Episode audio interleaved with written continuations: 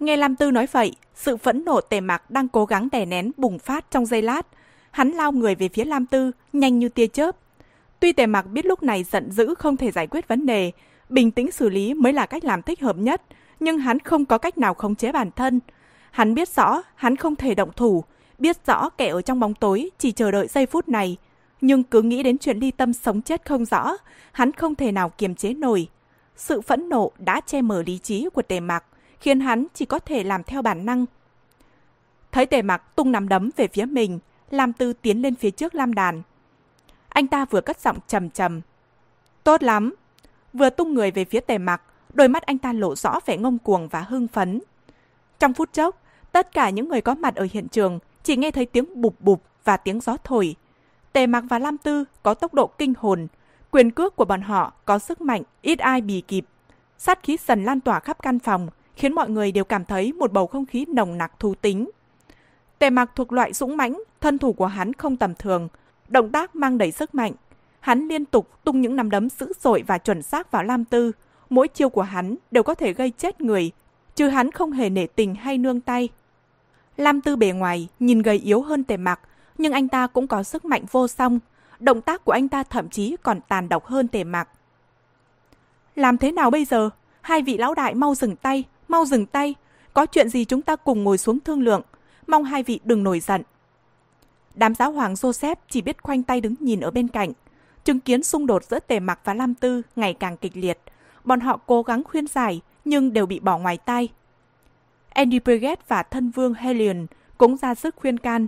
Nhưng Tề Mặc và Lam Tư không những không chịu nghe lời mà còn động thủ đánh nhau. Bọn họ không biết xử lý thế nào. Vẻ mặt bọn họ vô cùng lo lắng. Hồng ưng và Hoàng ưng đứng bên cạnh theo dõi. Bạch ưng và Lập Hộ đưa mắt nhìn nhau rồi lặng lẽ rút ra ngoài. Chuyện vừa rồi xảy ra đột ngột nên bọn họ mới theo Tề Mặc xông cả vào nơi này. Bây giờ trong lòng bọn họ biết rõ, có đứng ở đây cũng vô dụng. Nhiều chuyện không thể giải quyết bằng chính diện mà phải đi theo con đường khác. Tốc độ của Tề Mặc và Lam Tư đánh nhau đến kinh hồn. Một người chú trọng sức mạnh, một người chú trọng thân pháp, ai nấy đều tàn nhẫn như nhau.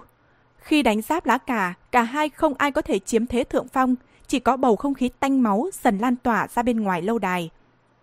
Giỏi lắm! Lam Tư tránh không kịp, bị Tề Mặc tung cú đấm trúng vào mặt. Anh ta nhân đà đó, một tay đặt lên vai Tề Mặc làm điểm tựa và lộn người qua đỉnh đầu Tề Mặc. Trong lúc tung người, Lam Tư đập mạnh mu bàn tay vào huyệt bách hội trên đỉnh đầu tề mạc.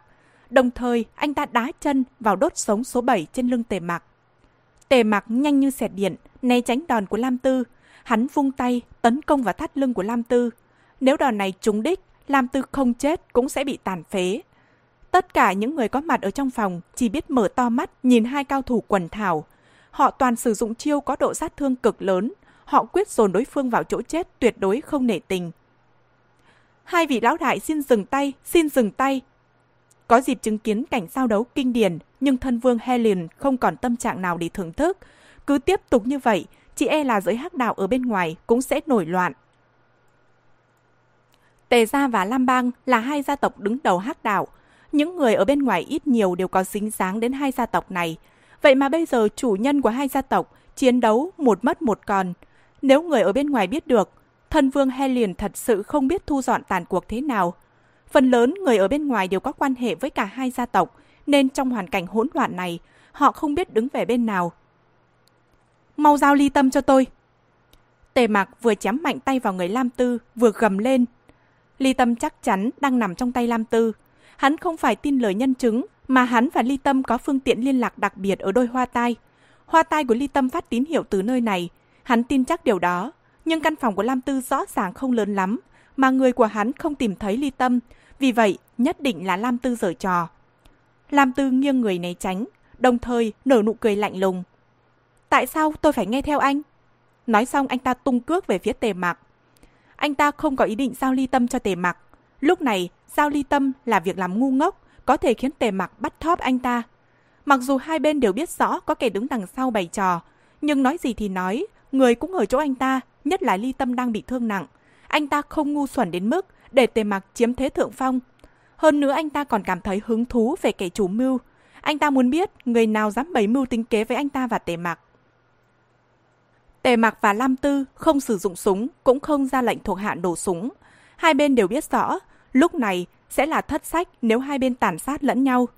Nhưng bình tĩnh ngồi xuống tiến hành thương lượng, thì Tề Mặc lại không thể làm nổi. Ly Tâm vẫn ở trong tay Lam Tư.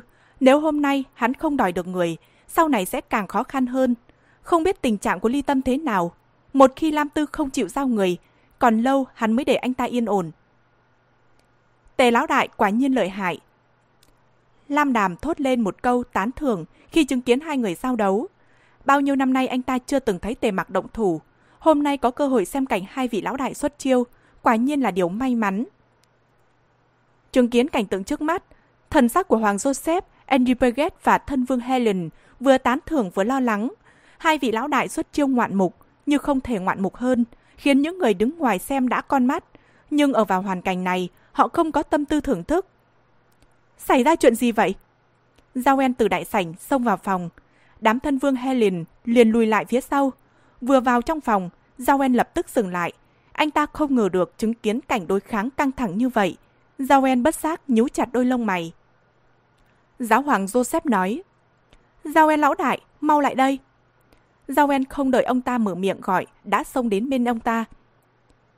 Giao lão đại, tôi biết anh có quan hệ tốt với tề lão đại, anh mau đi khuyên nhủ tề lão đại. Có gì chúng ta ngồi xuống thương lượng. Làm như vậy không thể giải quyết được vấn đề, lại gây mất hòa khí của mọi người. Thân vương Helen cúi đầu nói nhỏ. Hòa khí ư, hai nhà có hòa khí gì chứ? Đúng là nực cười. Nhưng Giao không phản bác. Lúc này, Lập Hộ đi vào kể sơ qua tình hình cho Giao biết. Giao chưa bao giờ chứng kiến tề mặc điên cuồng như bây giờ. Tề mặc không thể nào không biết nặng nhẹ của toàn cục diện. Hắn biết rõ mà vẫn động thủ, Giao En than thầm trong lòng.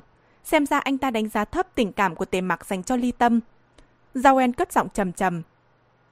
Lúc tề nổi giận, các ngài thử nói xem ai có thể khống chế. Quốc vương Joseph và thân vương Helion áo khẩu. Bọn họ biết không ai có thể khống chế tề mặc nên mới đau đầu. Không một người nào có thể chi phối được hành động của tề mặc là chuyện giới hắc đạo đã biết từ lâu. Nhưng bây giờ phải làm sao? Lam Tư cũng không phải nhân vật tầm thường. Bị kẻ khác xông đến tận cửa bắt nạt, Ai có khả năng bảo anh ta dừng tay? Tất nhiên là không thể. Bọn họ mời Tề Mạc và Lam Tư tới đây nhằm mục đích làm dịu bớt mối quan hệ của hai bên. Nào ngờ tình thế càng hỗn loạn hơn. Bằng bằng bằng, bên ngoài vang lên tiếng súng. Tiếp đó là tiếng người nói tạp loạn. Những người ở đại sảnh đã biết chuyện xảy ra ở khu nhà của Lam Bang nên chạy hết về nơi này. Hai vị lão đại, các anh mau dừng tay đi. Cứ tiếp tục như vậy, chuyện ngày hôm nay bao giờ mới kết thúc? Andy Paget khóc không ra nước mắt. Đối địch Lam Lão Đại có nghĩa là đối địch với tôi, các người... Anh to gan thật. Bên ngoài liên tục truyền đến tiếng la hét và tiếng súng nổ. Giáo hoàng Joseph thấy tình hình bất ổn, liền kéo thân vương Helen và Eddie Poget chạy ra ngoài. Bên trong bọn họ không có bản lĩnh áp chế thì bây giờ chỉ còn hy vọng có thể chấn áp ở bên ngoài. Lam Tư và Tề Mặc tiếp tục giao đấu. Sắc mặt Tề Mặc đanh lại, hắn vừa ra một đòn nặng, vừa cau mày nhìn Lam Tư. Chỉ trong giây lát, một luồng gió đột ngột thổi tới. Lam Tư hơi biến sắc mặt. Ánh mắt anh ta đỏ ngầu, khóe miệng nhếch lên thành nụ cười tanh máu. Đồng thời, nắm đấm anh ta tung về phía tề mặc đổi chiêu. Người anh ta hơi nghiêng về một bên. Ngược Lam Tư đột nhiên máu tuôn ra như suối, ướt đẫm cả áo com lê trắng của anh ta. Anh ta kịp thời, tung cú đấm mạnh vào dưới cổ tề mặc và cất giọng nói nhỏ, chỉ đủ hai người nghe thấy. Nếu muốn cô ta còn sống, anh hãy tự lo liệu cho tôi. Tề mạc bị Lam Tư đấm trúng vào cổ. Cô đánh mạnh đến nỗi dường như nghe thấy tiếng xương gãy răng rắc. Trong chốc lát, hai người đứng đầu hai gia tộc hào môn đều bị thương. Lam Tư máu thấm đỏ ở ngực, tề mạc bị đánh gãy xương cổ. Cả hai đồng loạt ngã xuống, khiến đám hồng ưng và nam đàm sững sờ. Lão đại! Lão đại! Hai giọng gọi hoảng hốt và bất an đồng thời cất lên. Hồng ưng và lam đàm vội chạy đến đỡ tề mặc và lam tư. Giao En tái mét mặt chạy đến chỗ tề mặc. Trong khi đó, một tâm phúc khác của Lam Tư chạy về phía vị trí Lam Tư bị trúng đạn, rồi bay người qua cửa sổ đuổi theo thủ phạm. Hoàng ưng phản ứng nhanh, cất cao giọng với đám người hỗn loạn ở bên ngoài. Mau dừng tay hết cho tôi, lão đại của chúng tôi và Lam lão đại có chuyện cần thương lượng. Các người làm vậy là có ý gì? Nếu không dừng tay, đừng trách chúng tôi không khách khí. Đồng thời thuộc hạ của Lam Tư cũng chĩa súng về đám người đang định xông vào phòng. Im lặng, đây là chuyện riêng của chúng tôi và tề gia. Các người mau rời khỏi nơi này cho tôi. Các người muốn quấy rối cuộc đàm phán giữa lão đại của chúng tôi và tề gia phải không? Hai người đứng đầu đều bị thương, thậm chí có khả năng ảnh hưởng đến tính mạng. Do đó, đám Hồng ưng và Lam Nàm đều rất căng thẳng. Hai bên cùng thất bại không phải là kết cục bọn họ muốn thấy. Vì vậy, bọn họ không thể để bên ngoài biết chuyện này. Hậu quả của việc hai bên cùng thất bại nghiêm trọng đến mức bọn họ không dám nghĩ tới. Hai gia tộc lâm vào tình trạng rắn mất đầu, không những là đại nạn của Tề Gia và Lam Bang, mà còn là đại nạn của giới hắc đạo. Hoàng ưng và người của Lam Tư đồng thời lên tiếng, khiến những người ở bên ngoài không dám tiến thêm một bước. Hoàng ưng nhanh chóng chỉ huy người của hai gia tộc bao vây cả căn phòng, không cho bất cứ người nào vào bên trong. Ngay cả giáo hoàng Joseph và thân vương Helen vừa chạy ra ngoài cũng bị chặn lại. Đám giáo hoàng Joseph ngây người khi chứng kiến Tề Gia và Lam Bang bắt tay nhau trấn áp ở bên ngoài. Bọn họ không hiểu xảy ra chuyện gì. Hai vị lão đại vừa rồi còn đánh nhau ác liệt, bây giờ lại nói đàm phán. Về điểm này, tất nhiên là không thể lừa dối bọn họ. Bọn họ đoán nhất định xảy ra chuyện gì đó. Vấn đề liên thủ ở bất cứ lúc nào, bất cứ ở đâu, bất cứ gia tộc nào, bọn họ cũng không cảm thấy kỳ lạ. Bởi vì thế giới này không có bạn bè mãi mãi và cũng không có kẻ thù vĩnh viễn. Nhưng từ liên thủ đặt lên Tề Gia và Lam Bang thì không thông một chút nào. Hai gia tộc đối địch nhau cả trăm năm, bây giờ tự nhiên bắt tay, không cần nghĩ cũng biết, nội tình chắc chắn không đơn giản. Tề, anh thế nào rồi? Giao En đỡ tề mặc tựa người vào anh ta. Anh ta sơ tay giữ đầu tề mặc và cố định vết thương trên cổ hắn. Hồng ưng cũng nhanh chóng kiểm tra vết thương của tề mặc. Ở bên này, Lam Đàm vội ôm lấy Lam Tư. Anh ta quỳ một chân xuống đất và đặt Lam Tư lên đùi anh ta. Sau đó Lam Đàm xé áo kiểm tra vết thương đạn bắn của Lam Tư. Lập hộ, mau quay lại đây đi, nhanh lên. Hoàng ưng sắp xếp người canh gác xong, lập tức mở máy liên lạc nội bộ gọi cho Lập hộ. Lập hộ đang mải tìm kiếm ly tâm, nghe giọng nói của Hoàng ưng, anh ta liền đổi sắc mặt và lập tức quay lại căn phòng của Lam Tư. Không sao rồi, không sao rồi. Tôi đã nói với mọi người, Tề Lão Đại và Lam Lão Đại đang đàm phán. Mọi người kích động gì chứ? Bây giờ mọi người thấy rồi đấy, chẳng có chuyện gì xảy ra cả. Giáo hoàng Joseph giữ bộ dạng bình thản, ông ta cất giọng nhẹ như gió thoảng mây bay. Thân vương Helen cũng mỉm cười. Xem ra chúng ta đúng là già thật rồi, mọi người đều không tin tưởng chúng ta nữa. Giọng nói ông ta có phần châm biếm và uy hiếp, những người ở bên ngoài đều hiểu ý. Quốc vương Joseph, thân vương Helen và Enlie Burgess đối với giới hắc đạo không phải là những nhân vật ghê gớm, nhưng khi họ đứng cùng nhau tạo thành một thế lực không nhỏ. Ngoài Tề Gia và Lam Bang, ở đây chẳng có mấy người dám lớn tiếng với bọn họ, vì vậy tất cả lập tức im lặng. Không phải, không phải đâu. Hai vị đừng nói như vậy. Đám người đột nhiên lao nhau cả lên, Andy Paget mỉm cười. Thế thì tốt, được rồi. Mọi người ai cần làm việc gì thì cứ làm đi. Hôm nay là ngày vui của ba chúng tôi. Hiếm có dịp mọi người tụ tập ở đây. Vậy thì mời mọi người chơi vui vẻ. Tôi bảo đảm sẽ không làm mọi người thất vọng. Giáo hoàng Joseph tiếp lời.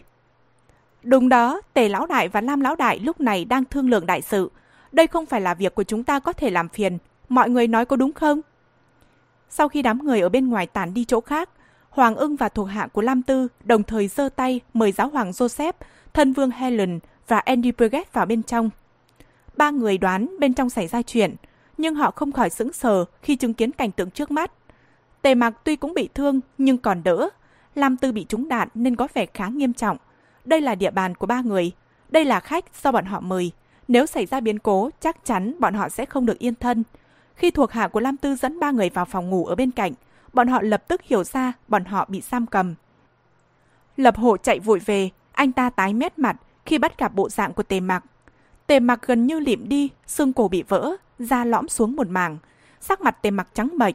Mặc dù vậy, nhìn qua cũng biết vết thương của tề mặc tuy nghiêm trọng, nhưng không đến nỗi mất mạng.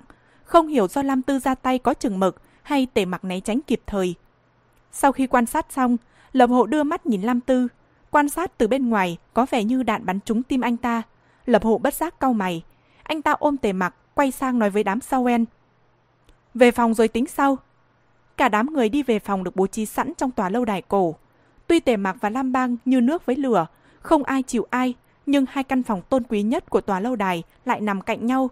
Do đó đám lập hộ đưa tề mặc về phòng mà không làm kinh động đến một ai ở bên ngoài. Sau khi đám tề mặc đi khỏi, Lam Tư đột ngột mở mắt. Anh ta đưa mắt nhìn Lam Đàm, Lam Đàm gật đầu, biểu thị xung quanh không có người. Lam Tư cất giọng trầm trầm. Cách bao nhiêu? Lam Tư biết anh ta phải tránh đạn đúng bằng từng đó. Nếu viên đạn chạch xa quá sẽ không mang lại hiệu quả. Gần quá anh ta sẽ đi đời. Quả nhiên nếu không cởi áo xem xét kỹ lưỡng, vị trí viên đạn găm vào chính là trái tim Lam Tư mà không chạch một ly. Lam Đàm quan sát vết thương trên ngực Lam Tư và nghiến răng nói. Nhìn bề ngoài nên không thấy rõ, nhưng nhiều nhất cách tim không quá 2cm. Nói xong anh ta cùng một tâm phúc khác của Lam Tư nhanh chóng gây mê để lấy viên đạn ra. Là một ông trùm lão đại, những người ở bên cạnh Lam Tư cần hiểu biết toàn diện về các lĩnh vực. Vì vậy Lam Tư cũng có tay chân thân tín là bác sĩ giống lầm hộ của tề gia. Lam Tư nhếch mép, nở nụ cười mê hồn và cất giọng lạnh lùng. Tôi sẽ bắt bọn chúng phải trả giá. Nói xong anh ta nhắm mắt, chờ được mổ gắp viên đạn. Lam đàm cau mày nói. Lão đại, nguy hiểm quá. Sau này lão đại không để bản thân rơi vào tình cảnh nguy hiểm như hôm nay. Nụ cười trên môi Lam Tư không thay đổi, nhưng anh ta không lên tiếng. Nhìn qua tưởng anh ta bị hôn mê, nhưng đám Lam Đàm đi theo Lam Tư nhiều năm nên biết rõ con người của anh ta. Lam Tư bản chất hung ác, tàn nhẫn nham hiểm. Anh ta tàn nhẫn đến mức có thể đánh cược cả mạng sống của mình để đạt được mục đích nào đó. Trời càng về khuya, ánh trăng càng sáng ngời.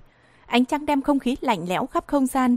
Ánh trăng chiếu xuống tòa lâu đài cổ hơn 300 năm, khiến tòa lâu đài càng có cảm giác thần bí sùng rợn.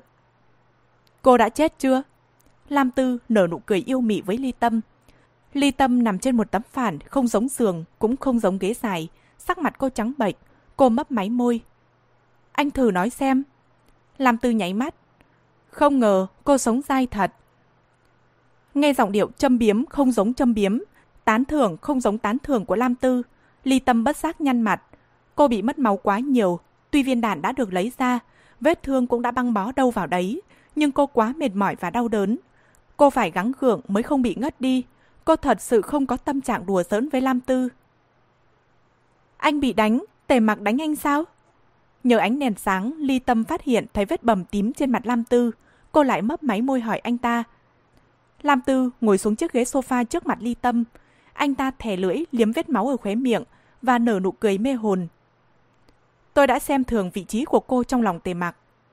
Nghe Lam Tư thừa nhận như vậy, trong lòng Ly Tâm cảm thấy ngọt ngào không thể tả. Người cô như được tiếp thêm sức lực nên có phần phấn chấn hẳn. Lam Tư chống tay vào đầu nhìn Ly Tâm cười cười. Vụ này cho tôi biết một điều. Những thứ có giá trị lợi dụng nhất định phải sử dụng thật tốt. Ly Tâm bình thản trả lời. Vậy phải xem anh có thời gian hay không? Cô không phải ngốc nghếch.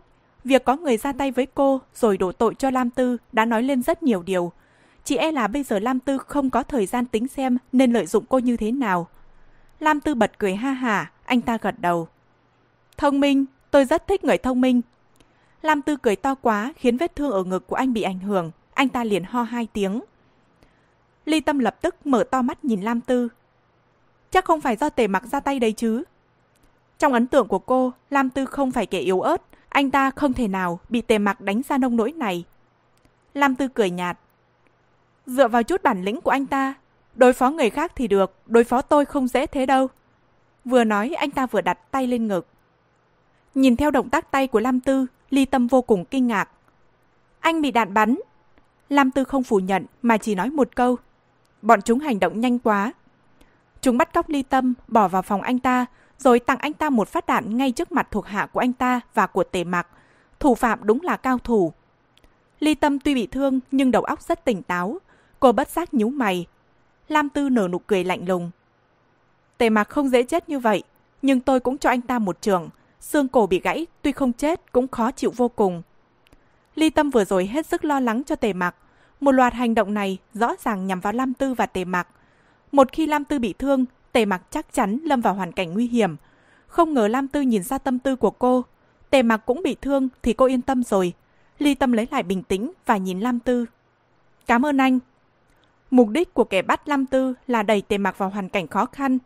Không ngờ Lam Tư lại ra tay đả thương tề mặc.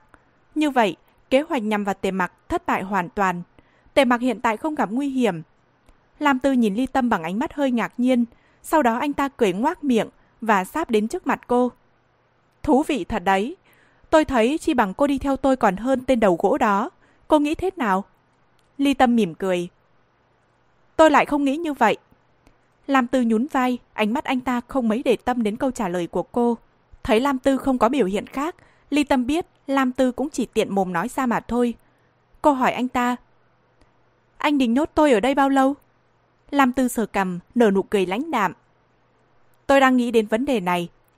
Qua ngữ khí bình thản của anh ta, có thể thấy anh ta đúng là đang suy tính chuyện này.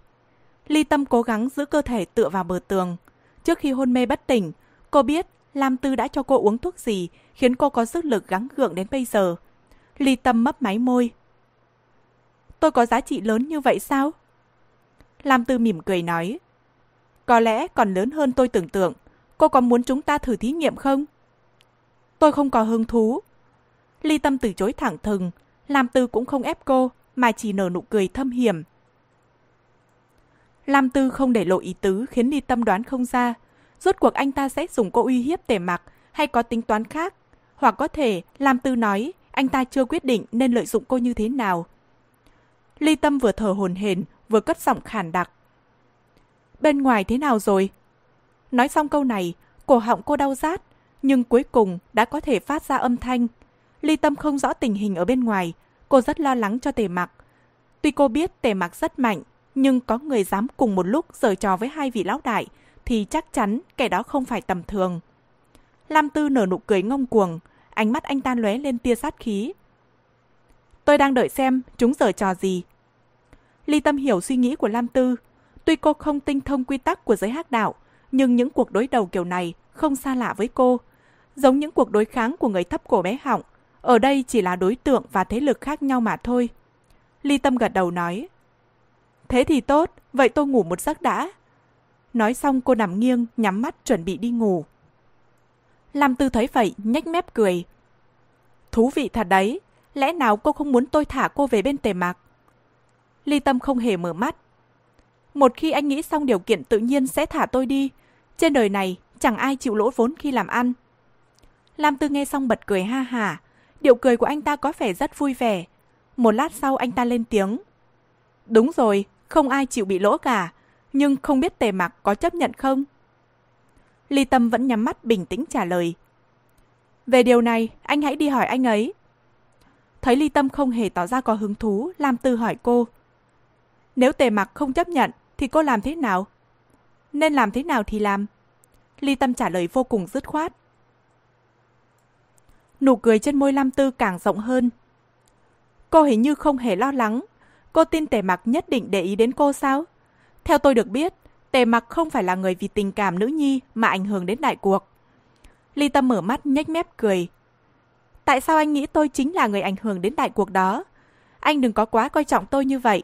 Để đến lúc bị ngã đau thì đừng trách tôi không nhắc nhở. Khóe miệng Lam Tư cong lên thành nụ cười mê hồn. Quả là thú vị. Ly Tâm lại nhắm mắt đi ngủ. Tình cảm giữa cô và tề mặc sâu sắc như thế nào, cô cần gì cho người ngoài nhìn thấy. Cô cần gì người ngoài bàn tán, cần gì dùng điều kiện trao đổi. Cô và tề mặc sẽ không vì sự tác động của thế giới bên ngoài mà thay đổi bản thân. Thấy Ly Tâm không muốn nói chuyện với mình, Lam Tư cũng không ép buộc. Anh ta vào đây chỉ để xem Ly Tâm còn sống hay đã chết. Cô còn sống là tốt rồi. Bây giờ anh ta có rất nhiều chuyện cần giải quyết. Không dỗi hơi tán phét với cô. Lam Tư liền đứng dậy đi ra ngoài. Sau khi Lam Tư khuất dạng, Ly Tâm không mở mắt, cũng không gặp bất cứ hành động nào. Tuy cô không biết Lam Tư nhốt cô ở đâu, nhưng cô đoán chắc là một căn phòng nào đó trong tòa lâu đài cổ. Trong phòng ngoài cô ra không có một ai, nhưng Ly Tâm biết thuộc hạ của Lam Tư không rời mắt khỏi cô. Hơn nữa Lam Tư là loại người gian xảo, một cơ hội lớn như vậy rơi vào tay anh ta, anh ta không lợi dụng đủ sẽ không bao giờ buông tay. Dù bây giờ Ly Tâm lo lắng cho Tề Mặc và muốn trở về bên cạnh hắn, nhưng chắc chắn không thể. Vì vậy, tốt nhất cô nên thích ứng với hoàn cảnh, đợi đến khi vết thương đỡ hơn, đến khi cô có năng lực tự bảo vệ bản thân rồi tính sau. Cô không muốn trở thành gánh nặng của Tề Mặc. Ly Tâm sờ lên chiếc hoa tay, khi chân tay có thể đồng đậy, việc đầu tiên cô làm là tắt tín hiệu liên lạc. Không phải cô không muốn liên lạc với Tề Mạc, mà trong hoàn cảnh yên tĩnh đến mức con ruồi bay qua cũng nghe thấy tiếng động như thế này, chỉ cần một tiếng sóng âm nhỏ cũng sẽ bị đối phương phát hiện. Hơn nữa cô không biết người của Lam Tư đang ẩn thân ở nơi nào trong căn phòng này, nên cô không dám mạo hiểm. Nhớ đối phương biết chiếc hoa tay là phương tiện liên lạc với tề mặc, thì hậu quả sẽ rất nghiêm trọng. Mặt khác, khi cô tắt hoa tay, tề mặc sẽ đoán ra cô vẫn còn sống.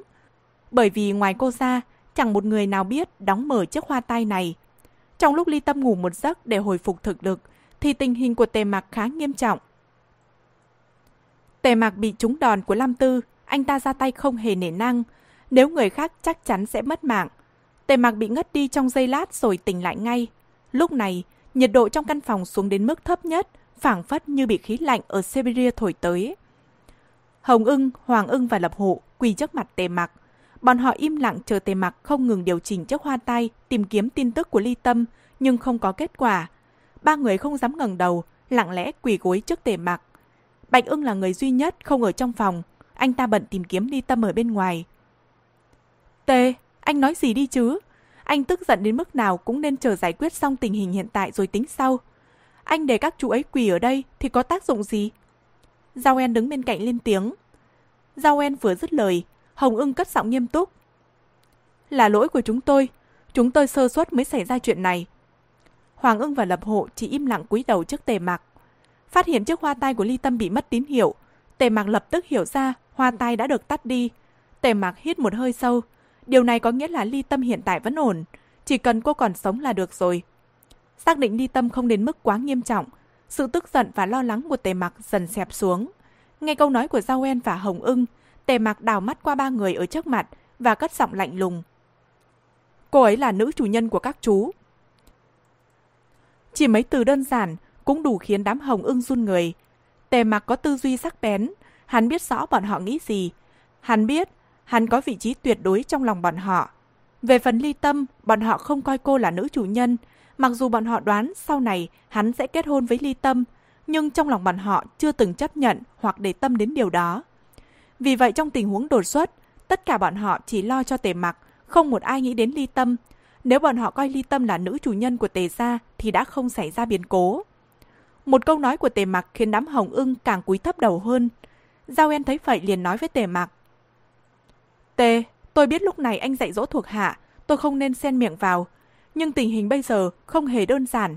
Vì vậy anh có thể đợi đến khi giải quyết xong vụ này, rồi trừng phạt bọn họ có được không?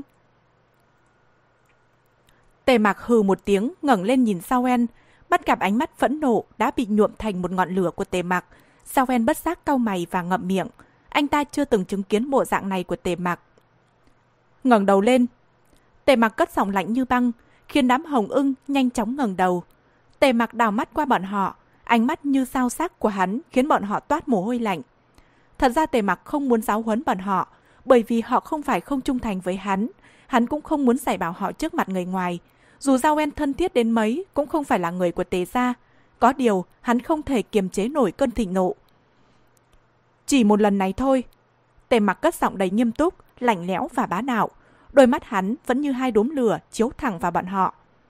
Đám hồng ưng không ngờ tề mặc tha cho bọn họ.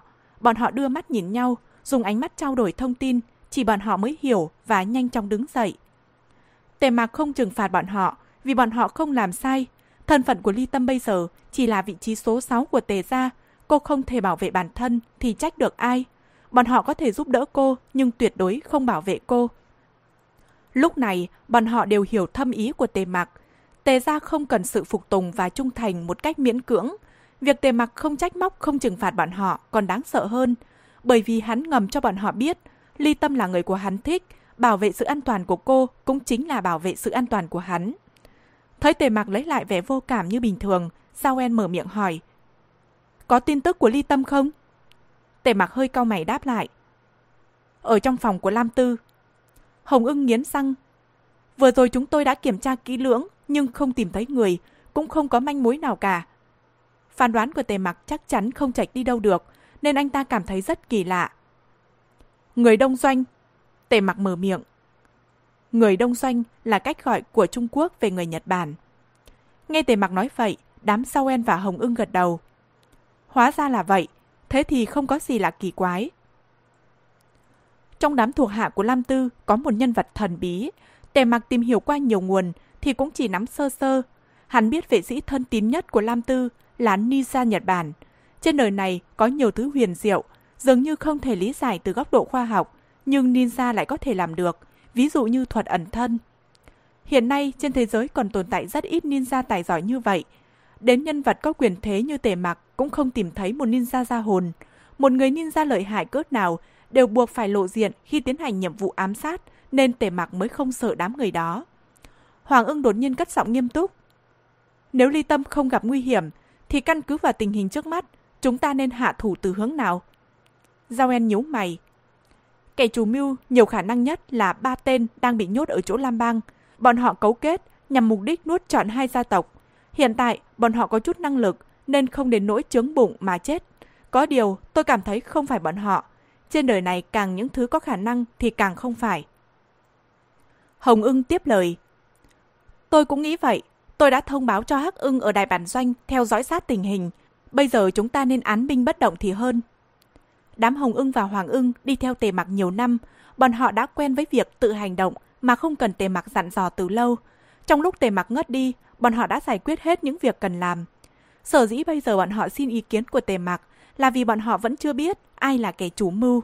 Thôn tính một gia tộc là chuyện kinh thiên động địa. Thế mà lần này chúng cùng một lúc đối phó với hai gia tộc. Đây là chuyện trên đời này không người nào đủ năng lực làm được. Vì vậy bọn họ mới so sự. Tề mặc trầm tư suy nghĩ, sắc mặt hắn rất nghiêm túc. Một vài phút sau, hắn đột ngột lên tiếng. Những người đó còn ở đây không? Đám hồng ưng hơi ngây người, sau đó họ lập tức thay đổi sắc mặt. Những người mà tề Mạc nhắc tới chính là mấy vị nguyên thủ quốc gia. Hoàng ưng phản ứng nhanh nhạy nhất, anh ta liền quay người chạy ra bên ngoài. Vừa rồi bọn họ không hề nghĩ tới, nhưng khi tề Mạc nhắc đến, đám hồng ưng lập tức cảm thấy sự việc trùng hợp một cách bất thường. Trong tòa lâu đài cổ lâu đời này mà xuất hiện con chuột thì quá vô lý. Hơn nữa bọn họ xông vào phòng hội nghị chưa đến nửa phút, ly tâm đã rơi vào tay kẻ khác. Khó có ai nắm thời cơ một cách chuẩn xác như vậy, trừ khi kẻ bắt cóc ly tâm và người bày trò ở trong phòng hội nghị cùng một ruột. ầm ầm, Hoàng ưng vừa xông ra khỏi phòng, đột nhiên có mấy tiếng nổ vọng đến. Tuy ở khoảng cách không gần, nhưng do buổi đêm yên tĩnh, những người ở trong phòng đều nghe thấy rõ mồn một. Giao En biến sắc mặt, anh ta vừa nói. Để tôi đi xem thế nào. Vừa nhanh chóng rời khỏi phòng, tề mặc bị thương nặng nên chỉ có thể ở lại trong phòng. Tòa lâu đài cổ vốn yên tĩnh, đột nhiên ồn ào náo động. Khách mời dự đám cưới đa số là người của giới hắc đạo. Tất nhiên, bọn họ cũng nghe thấy tiếng nổ. Nhiều người chạy đi xem xét tình hình. Chỉ trong chốc lát, tòa lâu đài cổ nhốn nháo ẩm ý cả lên. Ở trong phòng, tề mặc tựa người vào thành ghế sofa nhắm mắt, không biết hắn đang tính toán điều gì. Hồng ưng và lập hộ, mỗi người đứng một bên tề mặc, vừa vặn đối diện với cửa sổ ra vào. Cả ba cùng trầm mặc. Cây cầu treo bị nổ tung rồi. Vài phút sau, Giao En hớt hải chạy vào. Tình hình cụ thể, tề mặc mở mắt và cất giọng trầm trầm. Vẻ mặt của Giao En tương đối nghiêm trọng. Cả cây cầu treo bị nổ tung, tòa lâu đài cổ này vốn là sản vật từ thời Trung Cổ. Đuôi cầu treo vốn đặt thuốc nổ từ lâu, lượng thuốc nổ không lớn nhưng có uy lực cực mạnh. Không biết ai đã châm thuốc nổ, bây giờ cầu treo biến mất hoàn toàn, đến một mảnh sắt cũng không thấy nữa. Phần lớn những tòa lâu đài cổ ở Italy đều lắp đặt hệ thống tự hủy. Do vài trăm năm trước thường xảy ra chiến loạn nên mới tồn tại hệ thống tự hủy này. Tuy những tòa lâu đài cổ được chính phủ và cá nhân bảo tồn tương đối hoàn chỉnh, nhưng một số bộ phận chỉ có tác dụng trang trí chứ không ai động đến nó. Giao là người Italy nên anh ta hiểu rõ tình hình. Không còn đường thoát sao? Giao nhanh chóng trả lời tề mạc. Không, tòa lâu đài này xung quanh toàn là sông hồ. Trước cầu treo là lối vào duy nhất. Bây giờ cầu treo bị phá hủy, cả tòa lâu đài tách khỏi thế giới bên ngoài. Ánh mắt tề mặc lóe lên một tia đanh sắt, hắn cất giọng trầm trầm. Hành động nhanh thật. Trong buổi tối hôm nay, từ lúc ly tâm bị thương đến bây giờ, chưa đầy hai tiếng đồng hồ. Vậy mà bọn chúng có nhiều hành động như vậy. Hành động này nối tiếp hành động khác, không cho bất cứ người nào cơ hội thở hát ra. Xem ra bọn chúng đã lên kế hoạch chuẩn bị kỹ càng từ trước. Không thấy người nào, tất cả đều biến mất rồi. Tề mặc vừa dứt lời, Hoàng ưng đột ngột lao vào phòng. Giọng nói gấp gáp của anh ta khiến sắc mặt của mọi người trở nên rất khó coi. To gan thật, bọn họ dám ăn tươi nuốt sống chúng ta. Tề mặc đột nhiên cất tiếng cười ngông cuồng và đầy sát khí. Giao En đấm mạnh tay vào chiếc bàn ở bên cạnh. Đúng là không biết trời cao đất dày. Bọn họ tưởng ngồi ở vị trí đó là có thể thôn tính thiên hạ rồi, dám động đến chúng ta. Một chiêu dẫn quân nhập úng rất hay. Lập hộ lên tiếng. Dẫn quân nhập úng có nghĩa là cài bẫy để người khác tự nhảy vào. Hồng ưng ở bên cạnh lập tức liên lạc với Hắc ưng. Nếu giáo hoàng Joseph thân vương Helen và Henry là những kẻ chủ mưu thôn tính Tề Gia và Lam Bang, thì bọn họ không cần sợ hãi. Mặc dù bây giờ đang ở trong địa bàn của ba người, nhưng bọn họ có thể đi bất cứ lúc nào. Tuy nhiên, sự việc dường như không đơn giản như vậy. Bây giờ bọn họ không có chứng cứ chứng minh đám nguyên thủ giở trò, nhưng cần phải đề phòng và hành động ngay. Đám nguyên thủ mà liên kết lại, thế lực ghê gớm hơn giáo hoàng Joseph, thân vương Helen và Andy Burgess cộng lại không biết bao nhiêu lần. Đằng sau bọn họ là mấy cường quốc, sức mạnh đó không phải một quốc gia có thể chống đỡ, vì vậy bây giờ cần phải ra tay trước. Không có tín hiệu, chuyện này là thế nào? Sắc mặt Hồng ưng tối sầm khi anh ta không thể bắt liên lạc với Hắc ưng. Lập hội nhanh chóng xem xét và kết luận. Sóng từ gây nhiễu, tất cả tín hiệu bị cắt đứt. Hoàng ưng điên tiết, đá bay trà kỳ ở bên cạnh. Phá hủy cây cầu thì không thành vấn đề. Bọn họ có máy bay, rời khỏi nơi này là chuyện nhỏ. Nhưng bây giờ không có tín hiệu, bọn họ không thể liên lạc với bên ngoài và người ở bên ngoài cũng không thể tìm thấy bọn họ. Tề mặc cất giọng lạnh lẽo vô cùng. Dẫn đám giáo hoàng Joseph đến đây cho tôi. Hoàng ưng vâng dạ rồi lập tức chạy về phòng Lam Tư, nơi đám giáo hoàng Joseph đang bị giam cầm. Bây giờ không thể kết luận đám giáo hoàng Joseph không có liên quan. Nếu không phải bọn họ sơ suất, những người bên ngoài làm sao có thể giở trò ngay tại địa bàn của bọn họ. Còn nếu sơ suất, từ này không thể áp dụng lên những người đã thành tinh như bọn họ. Do đó chỉ có thể giải thích bọn họ cũng tham gia vào âm mưu này, nhiều ít không biết, nhưng bọn họ tuyệt đối không trong sạch. Lập hộ cũng chạy theo Hoàng ưng ra ngoài. Tín hiệu gây nhiễu rất mạnh. Anh ta đoán không phải thông qua vi tính mà là một thứ gì đó đặc biệt mạnh ở trong tòa lâu đài cổ mới có thể phát ra tín hiệu gây nhiễu mạnh như vậy. Bây giờ không phải là lúc truy cứu xem ai bày trò mà cần tìm ra thiết bị đó. Đây mới là việc quan trọng nhất bây giờ. Tề lão đại, tề lão đại. Nhiều tiếng bước chân rầm rập hướng về căn phòng của tề mặc, đồng thời là tiếng gọi gấp gáp. Xem ra mọi người đã phát giác điều bất thường. Hồng ưng lập tức đi ra khỏi phòng, chặn mọi người ở bên ngoài. Rốt cuộc chuyện này là thế nào? Tề lão đại có phát hiện... Tề lão đại, nơi này rất kỳ quái. Những người thuộc giới hắc đạo được mời đến đây ngày hôm nay đều không phải người ngu xuẩn. Bọn họ không tin lời giải thích của chủ nhân tòa lâu đài, cầu treo bị nổ là do lỡ tay. Rơi vào tình huống này, những người đi theo tề mặc lập tức nghĩ đến tề mặc. Vì vậy bọn họ mới xông đến phòng của hắn. Bên ngoài là tiếng ồn ào náo nhiệt, bên trong tề mặc nhú chặt đôi lông mày, đang thương lượng với Sao En. Đêm nay đỉnh trước là một đêm không an lành. Ở phòng bên cạnh, Lam Tư cũng đóng chặt cửa, ngăn những kẻ theo phái Lam Bang ở bên ngoài. Trong phòng, Lam Tư xoay ly rượu vang trên tay, gương mặt anh ta đầy vẻ ngông và chết chóc. Hóa ra là đám người đó, thảo nào bọn họ dám động thủ. Lam Tư không phải là nhân vật tầm thường, chỉ cần ít thời gian điều tra là anh ta hiểu rõ ngọn ngành sự việc. Đám nguyên thủ quốc gia, ngứa mắt tề gia và Lam Bang từ lâu, gặp đúng lúc anh ta và tề mặc đối địch lại ở cùng một chỗ. Các yếu tố thiên thời địa lợi và nhân hòa đều có đủ, thảo nào bọn họ dám ra tay. Lam đàm lên tiếng, tình hình trước mắt không mấy lạc quan, nếu là bọn họ, thủ đoạn sẽ rất gọn gàng. Bây giờ bọn họ cắt đứt liên lạc của chúng ta, sau đó chắc chắn sẽ có hành động lớn. Lam Tư gật đầu nói, Ảnh, mau đi kiểm tra nguồn gây nhiễu. Người đàn ông có dòng máu phương Đông đứng đối diện với Lam Tư nhận lệnh đi ra ngoài. Anh ta chính là người phụ trách trông coi ly tâm. Bây giờ chúng ta nên làm thế nào? Lam Đàm mở miệng hỏi.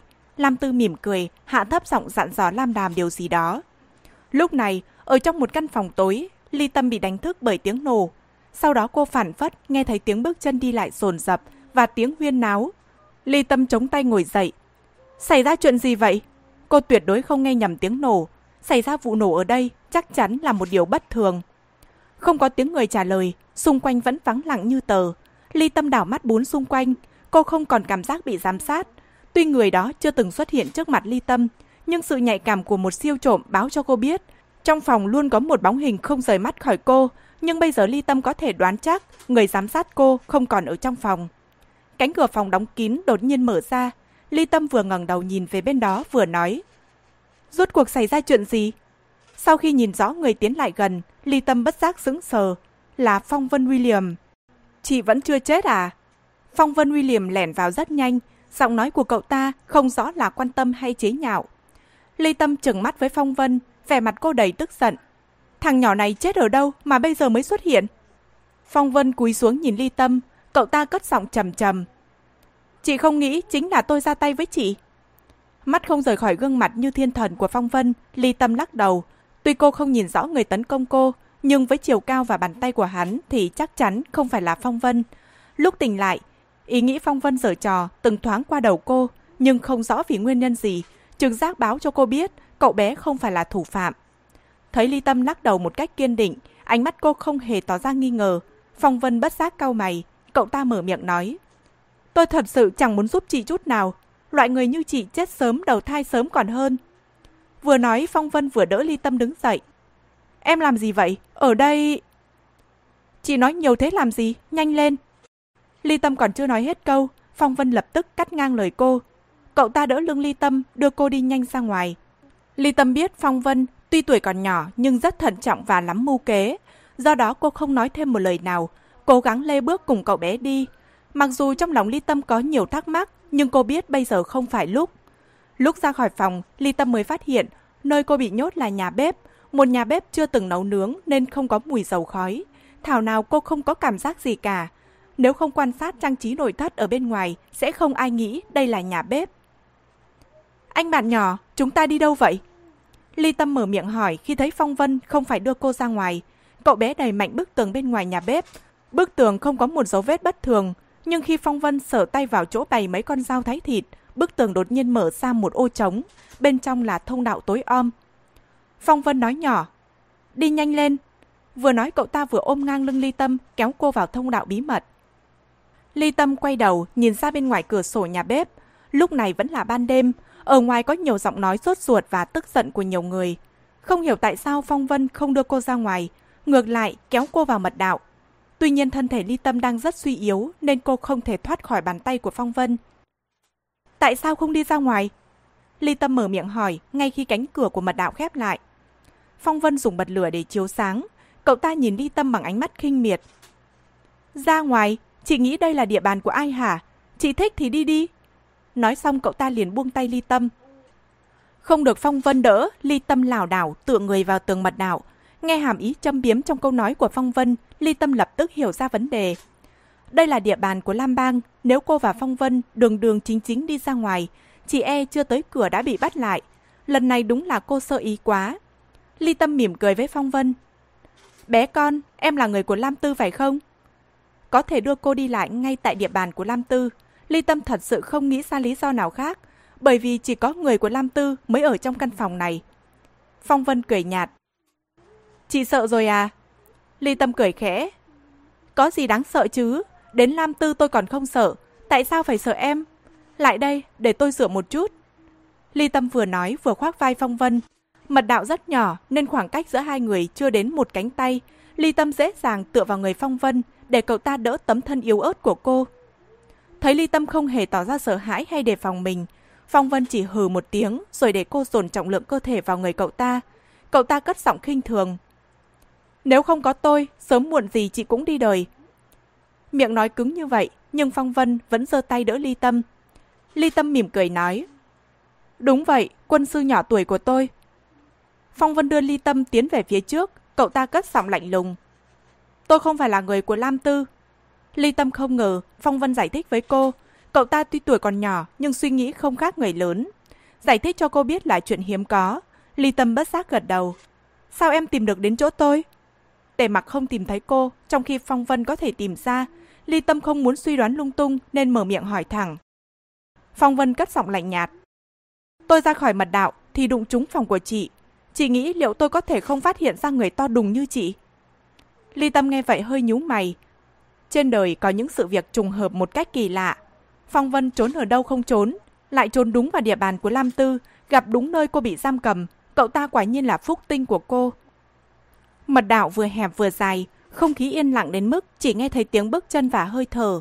Tiếng động ở bên ngoài hoàn toàn biến mất.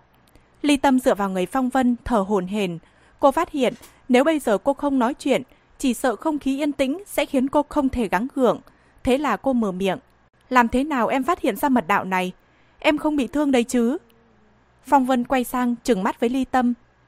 Bây giờ chị mới nghĩ đến sự an nguy của tôi. Nghe thấy sự phẫn nộ và chỉ trích trong lời nói của Phong Vân, Ly Tâm liền mỉm cười, xoa đầu cậu bé. Tôi xin lỗi, mấy tiếng đồng hồ vừa rồi xảy ra quá nhiều chuyện nên tôi không nghĩ tới em. tôi thật sự xin lỗi. Từ lúc tỉnh lại, người cô nghĩ nhiều nhất là tề mặc. Sau đó cô tập trung tìm cách thoát khỏi tình cảnh hiện tại. Cô thật sự không bận tâm tới Phong Vân. Lúc bị tấn công cho tới trước khi ngất đi, Ly Tâm không nghe thấy một tiếng động dị thường. Phong Vân lại là cậu bé cực kỳ nhanh nhẹn, nên trong tiềm thức, cô không lo lắng cho cậu bé. Bây giờ Phong Vân nhắc đến chuyện này, Ly Tâm bất giác toát mồ hôi lạnh. Cô đã quá sơ suất. Dù Phong Vân lợi hại cỡ nào, cậu ta cũng chỉ là một đứa bé 12 tuổi. Do đó Ly Tâm trực tiếp nói lời xin lỗi. Thái độ của cô rất thành tâm thành ý. Phong Vân hơi sững người. Cậu ta nghĩ Ly Tâm sẽ viện cớ này cớ kia. Không ngờ cô lại nói lời xin lỗi một cách dứt khoát như vậy. Thôi khỏi, tâm tư của chị đặt hết vào tề mạc rồi. Làm gì còn nghĩ đến chuyện khác. Tôi cũng chẳng trông chờ vào chị. Phong Vân xua tay, cậu ta đúng là chưa bao giờ mong chờ ly tâm nhớ đến sự an nguy của cậu ta, càng không trông chờ người của Tề Gia sẽ tìm cậu ta một khi cậu ta biến mất. Tất cả đều dựa vào bản thân, cậu ta đã lính ngộ và quen với điều này từ lâu. Ly Tâm vuốt tóc Phong Vân, cô cất giọng khẽ khàng. Trên đời này không có nhiều thứ khiến chị coi trọng, thứ để ở trong lòng càng ít. Nhìn bề ngoài chị có vẻ tùy ý, sao cũng được, nhưng kỳ thực là bạc tình. Chị sẽ không bao giờ bận tâm, càng không bao giờ lo lắng cho những người không liên quan tới chị. Vì vậy, bé con, em hãy làm em trai của chị đi. ngay câu đầu tiên của Ly Tâm, Phong Vân đen mặt. Đến mấy từ cuối cùng, cậu ta lập tức dừng bước, quay sang nhìn Ly Tâm. Ly Tâm mỉm cười với Phong Vân, ánh mắt cô tràn ngập sự yêu thương. Chị là trẻ mồ côi, từ nhỏ không có người thân. Em có đồng ý làm người thân đầu tiên của chị không? Phong Vân ngẩng đầu đối diện với gương mặt tươi cười rạng rỡ của Ly Tâm. Dưới ánh lửa lập lòe, vẻ mặt cô thể hiện rõ sự yêu thương, thích thú, ấm áp, không hề giả tạo, không hề miễn cưỡng, cũng không có sự nịnh nọt hay lợi dụng.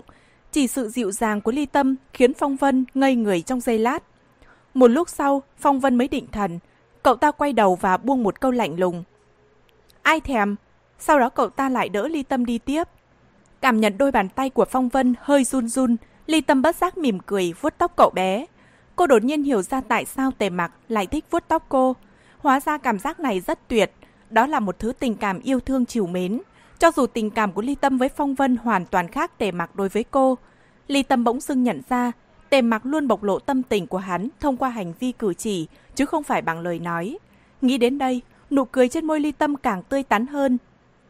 Thấy Ly Tâm có tâm trạng rất tốt, Phong Vân mím chặt môi như không thèm bận tâm đến lời đề nghị vừa rồi của cô. Nhưng nội tâm của cậu bé không lừa nổi Ly Tâm. Có lẽ ở bên cạnh tề mạc một thời gian dài nên cô cũng trở nên nhạy cảm hơn. Cô dường như có thể nhìn thấu tâm tình của Phong Vân. Dù sao Phong Vân cũng chỉ là cậu bé 12 tuổi.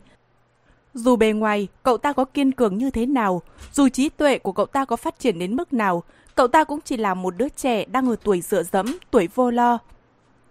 Lúc chị bị tấn công, em đứng bên cạnh nên chứng kiến từ đầu đến cuối. Nhưng em giả vờ như không nhìn thấy, để mặc bọn chúng bắt chị đi. Sau một hồi im lặng, Phong Vân đột ngột lên tiếng. Ly Tâm chờ Phong Vân nói tiếp, Cô không trách hành vi khoanh tay đứng nhìn của cậu bé. Phong Vân còn nhỏ tuổi, lại không biết võ thuật. Nếu cậu bé manh động, chị e là sẽ mất mạng ngay lập tức. Hơn nữa Phong Vân không phải là người cố sống cố chết. Cậu bé giống tề mạc hồi nhỏ ở điểm biết nhẫn nhịn. Chị vừa bị đưa đi, đám hồng ưng liền phát hiện chị biến mất. Em chưa bao giờ thấy tề mặc nổi điên như vậy. Anh ta lập tức dẫn người lao đi tìm chị. Phong Vân nhếch mép nở nụ cười châm biếm. Đúng là đồ vô dụng, Đến em đứng ở bên cạnh bọn họ cũng không nhìn thấy. Tất cả mọi người đều rời khỏi nơi đó. Ly tâm bất giác cao mày.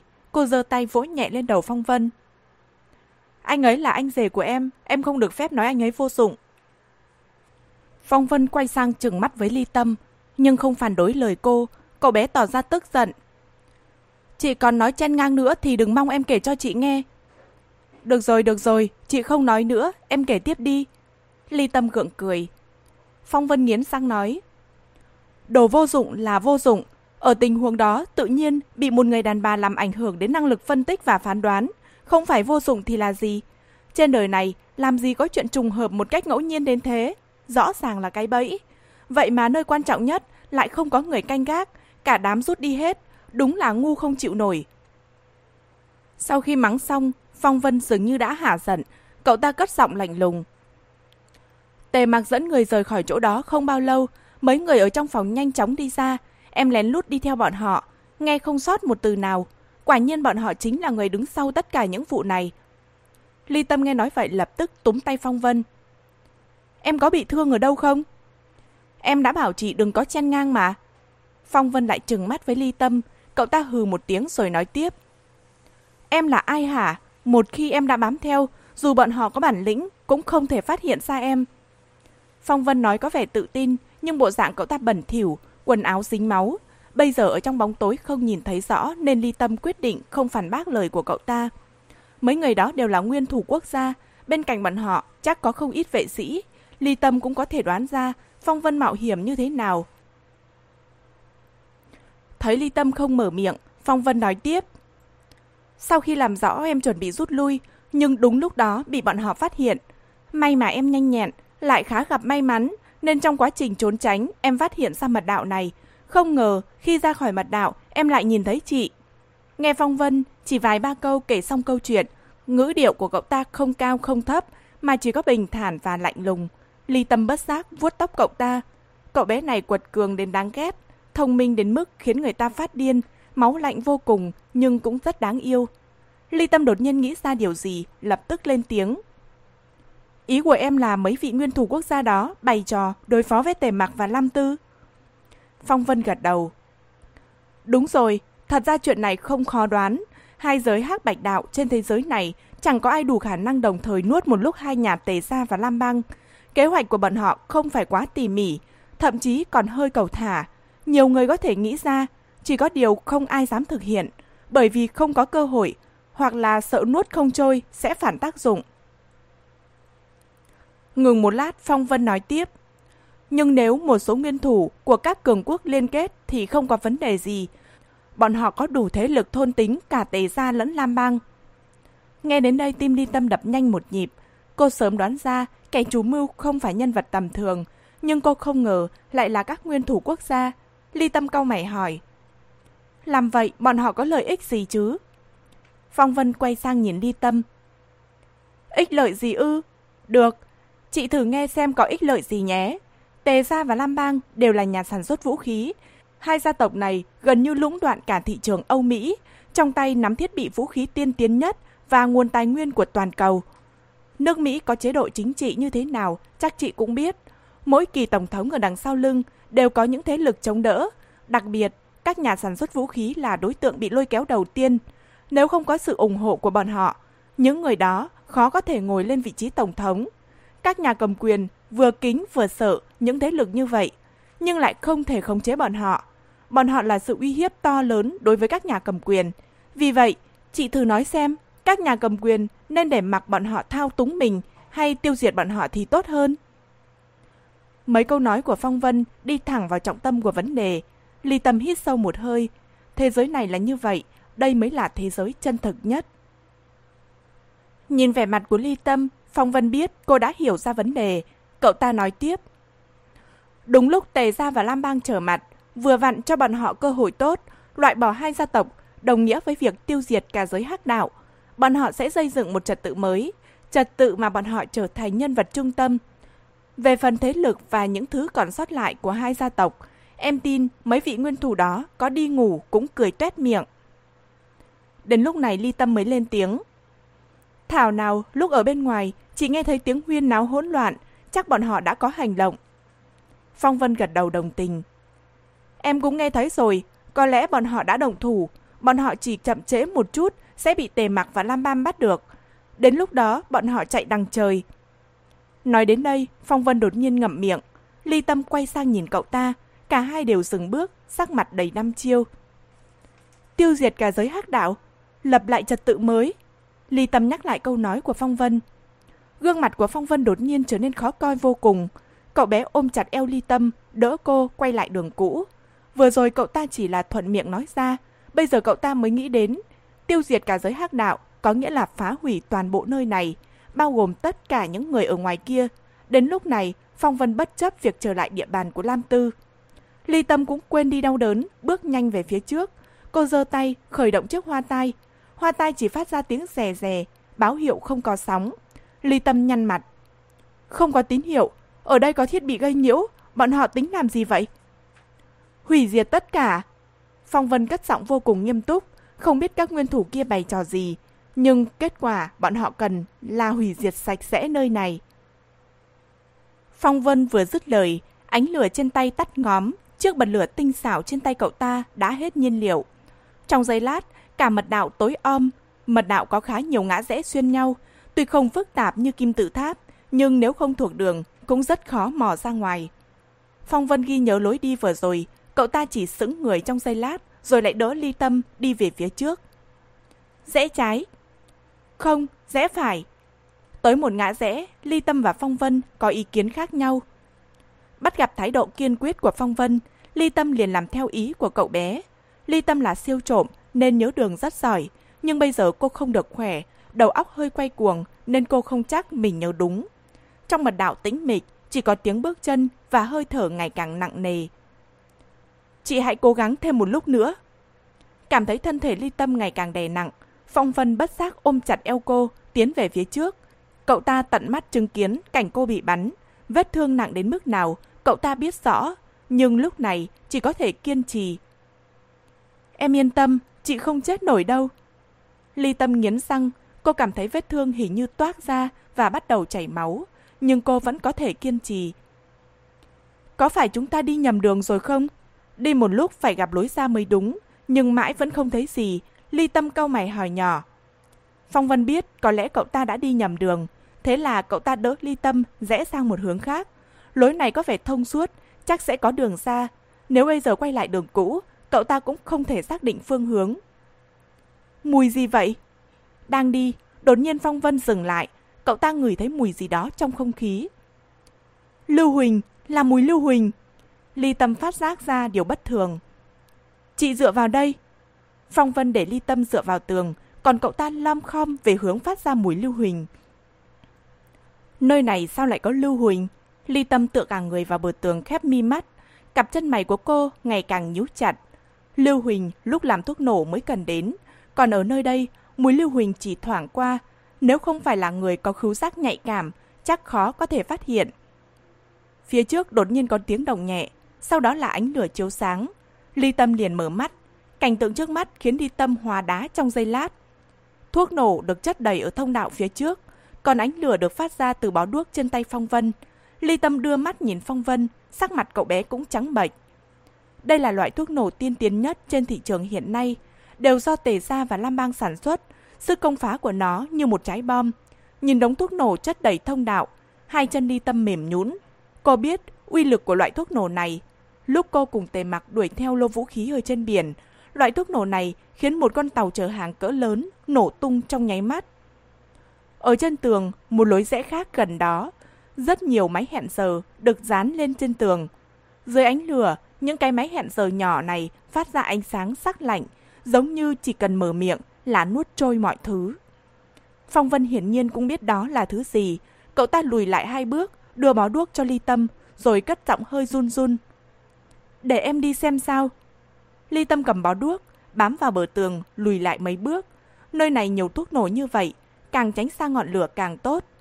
Một lúc sau, Phong Vân quay về, sắc mặt cậu ta khó coi đến mức đỉnh điểm. Cậu ta cất giọng nói nhỏ. Chỗ này toàn bộ là thuốc nổ. Mấy thông đạo phía trước đều có. Đại khái khoảng một tấn. Uy lực có lẽ... Còn bao nhiêu thời gian? Ly Tâm hít một hơi sâu, cắt ngang lời của Phong Vân. Cô cố gắng ép bản thân trấn tĩnh. Phong Vân giơ tay. Trong tay cậu ta có một máy hẹn giờ. Đồng hồ báo hiệu thời gian vẫn còn chưa hoạt động. Chắc là bọn họ chưa đạt hẹn giờ. Bên trong toàn bộ là máy hẹn giờ. Phong Vân nói nhỏ, phía trong kia có rất nhiều máy hẹn giờ dán trên tường. Cứ cách một vài mét lại có một cái.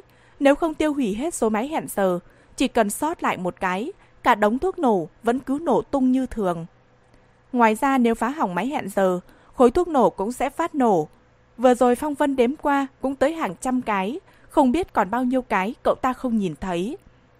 Chúng ta phải ra ngoài bằng được.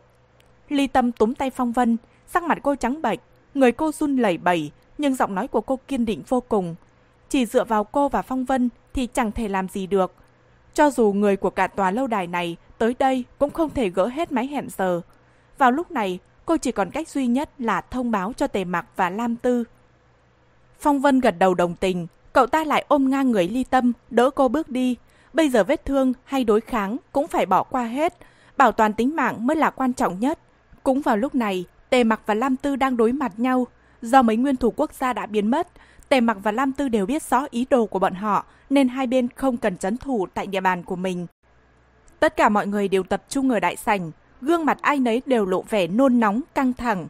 Ngoài hai nhà Tề Sa và Lam Bang, không ai biết rõ chuyện gì đang xảy ra, họ chỉ ý thức có điều gì đó bất thường. Lam lão đại, suốt cuộc anh có chịu giao giáo hoàng Joseph, thân vương Helen và Andy Burgett không? Hoàng ưng cất giọng lạnh lùng với Lam Tư. Lam Tư ngồi ở vị trí cao nhất, anh ta đưa mắt nhìn Hoàng ưng. Người ở trong tay Lam Tư này, tề ra có bản lĩnh thì cứ việc đoạt lấy. Tề mặc ngồi bên cạnh Lam Tư, hắn chỉ cau mày mà không hề lên tiếng. Tề gia và Lam Bang vốn bất hòa từ lâu, bây giờ hai nhà đang trở mặt. Lam Tư nói không sai, Tề gia có thể dùng biện pháp mạnh đoạt người từ tay anh ta, thế nhưng hắn không có thời gian làm vậy. Lam lão đại, bây giờ là lúc anh nên chiếu cố tất cả mọi người. Tuy đám giáo hoàng Joseph hại anh trước, nhưng đã đến nước này, chúng tôi cũng muốn biết xảy ra chuyện gì. Lam lão đại, chi bằng chúng ta cùng thẩm vấn bọn họ, anh nghĩ thế nào? Trong đám hắc đạo có người lên tiếng. Đúng đó, Lam lão đại, nên đưa bọn họ ra xét hỏi công khai. Một chùm hắc đạo thuộc phe tề gia mở miệng nói. Lam Đàm đứng bên cạnh Lam Tư, cười nhạt. Lúc này thì sao? Lam Bang cần anh chỉ tay năm ngón từ lúc nào hả? Câu nói của anh ta khiến người vừa phát ngôn đỏ mặt tức giận. Hồng ưng liền giơ tay ngăn tên chùm hắc đạo. Lam Đàm nói tiếp. Ba người đó nổ súng vào lão đại của chúng tôi. Theo luật của Lam Bang, người ngoài không có tư cách hỏi chúng tôi xử lý ba người đó thế nào. Bây giờ các người còn chỉ thị này nọ. Các người tưởng Lam Bang chúng tôi dễ ăn hiếp lắm sao? Lập hộ liền mở miệng. Ba người đó không đơn giản chỉ là mưu hại lão đại của các anh, mà vào hoàn cảnh bây giờ, bọn họ là người duy nhất có thể giúp chúng ta tìm hiểu nội tình. Chuyện này là chuyện của cả giới hắc đạo. Lam lão đại, anh muốn đối đầu với cả giới hắc đạo hay sao? Lam Tư nghe vậy, nở nụ cười lạnh lùng. Lam Tư tôi không phải người dễ nói chuyện. Nếu đã vậy, đợi đến khi tôi hỏi xong điều tôi muốn biết, tôi sẽ giao người cho các anh. Thế phải đợi bao lâu? Bên dưới có tiếng hỏi. Lam Tư nhếch mép cười. Thế thì phải xem xương của ba người đó cứng đến mức nào. Được thôi, vậy xin Lam Lão Đại hãy giải thích cho chúng tôi biết vụ nữ chủ nhân tương lai của tề gia chúng tôi bị tấn công và bị bắt vào phòng Lam Lão Đại là thế nào. Hồng ưng lên tiếng, gương mặt anh ta vô cùng nghiêm nghị. Lam Đàm nhú mày nói. Nếu tôi nhớ không nhầm, tề Lão Đại đã dẫn người vào trong lục soát. Các anh có tìm thấy người và chứng cứ không? Lão đại của chúng tôi đã nhẫn nhịn hành vi của các anh. Các anh coi Lam Bang chúng tôi là không khí sao? Hồng ưng gật đầu. Tốt lắm, vậy các anh có chứng cứ gì chứng minh giáo hoàng Joseph, thân vương Helen và Andy Burgett hãm hại lão đại? Nếu có, chúng tôi sẽ miễn ý kiến để Lam Bang các anh tra hỏi trước. Nếu không có, mời các anh giao người cho chúng tôi. Đúng, nói đúng lắm. Không giao, dựa vào cái gì? Lam lão đại phải xét hỏi trước. Hồng ưng đại nhân nói đúng, làm gì có chứng cứ chứng minh sai chủ của chúng tôi hãm hại Lam Lão Đại. Lam Lão Đại, mời anh giải thích cho chúng tôi biết. Giải thích? Chúng tôi không chất vấn giáo hoàng Joseph là tận tình tận nghĩa lắm rồi. Mời chúng tôi đến đây xảy ra chuyện này, không biết kẻ nào bày trò. Ở bên dưới mọi người bắt đầu cãi cọ ầm ĩ. Họ đều là những ông trùm hát đạo, có tính cách nóng này, không ai chịu nhường ai. Lúc này, họ cũng đoán ra tình hình bất ổn, tất cả giống như không thể giữ bình tĩnh. Tề mạc đảo mắt xuống bên dưới, từ đầu đến cuối hắn đều không lên tiếng. Hắn biết lúc này nói gì với Lam Tư cũng vô dụng. Hắn và Lam Tư đều là những kẻ máu lạnh, ngông cuồng và kiêu ngạo. Trong lòng cả hai đều có ý nghĩ kìm hãm đối phương, có ý nghĩ làm thế nào để bản thân thoát ra ngoài, còn đối phương ở lại đây. Một núi không thể có hai con hổ, chính là như vậy. Thế nào rồi? Tề mặc dùng ánh mắt hỏi Sawen, khi thấy Bạch ưng đi vào thì thầm điều gì đó với Sawen. Sawen tiến lại gần nói nhỏ vào tai tề mặc. Người của Lam Tư canh giữ cẩn mật quá, xông vào mấy lần mà không thành công. Tề mặc nghe xong, sắc mặt càng u ám hơn. Lập hộ thế nào rồi? Tề mặc hỏi nhỏ. Giao En lắc đầu. Lập hộ vẫn đang tìm kiếm. Lam Tư cũng cử người đi tìm. Hai bên đã tìm thấy một số nơi ngụy trang nhưng vẫn chưa tìm ra chỗ then chốt nhất. Giao En và Tề Mặc nhanh chóng bố trí thuộc hạ hành động. Ở bên cạnh, Lam Tư cũng không ngừng trao đổi với Lam Đàm. Thuộc hạ của anh ta liên tục ra ra vào vào. Lam Tư hơi cao mày, chứng tỏ anh ta không phải nhận được tin tốt lành. Tề Mặc và Lam Tư có thế lực lớn nhất ở đây. Hai người tuy đem theo ít thuộc hạ, nhưng toàn là tinh anh. Đám hắc đạo đang cãi nhau ở bên dưới cũng biết rõ điều này. Thấy người của hai nhà đi đi lại lại. Tề Mặc và Lam Tư có bộ dạng án binh bất động, không hề bộc lộ điều gì. Bọn họ đoán hai người vẫn chưa tìm ra mấu chốt của vấn đề. Hai vị lão đại cho tôi hỏi một câu, rốt cuộc đang xảy ra chuyện gì? Chúng tôi là những người thấp cổ bé họng nên không hiểu, hai vị lão đại chắc chắn biết rõ đúng không ạ?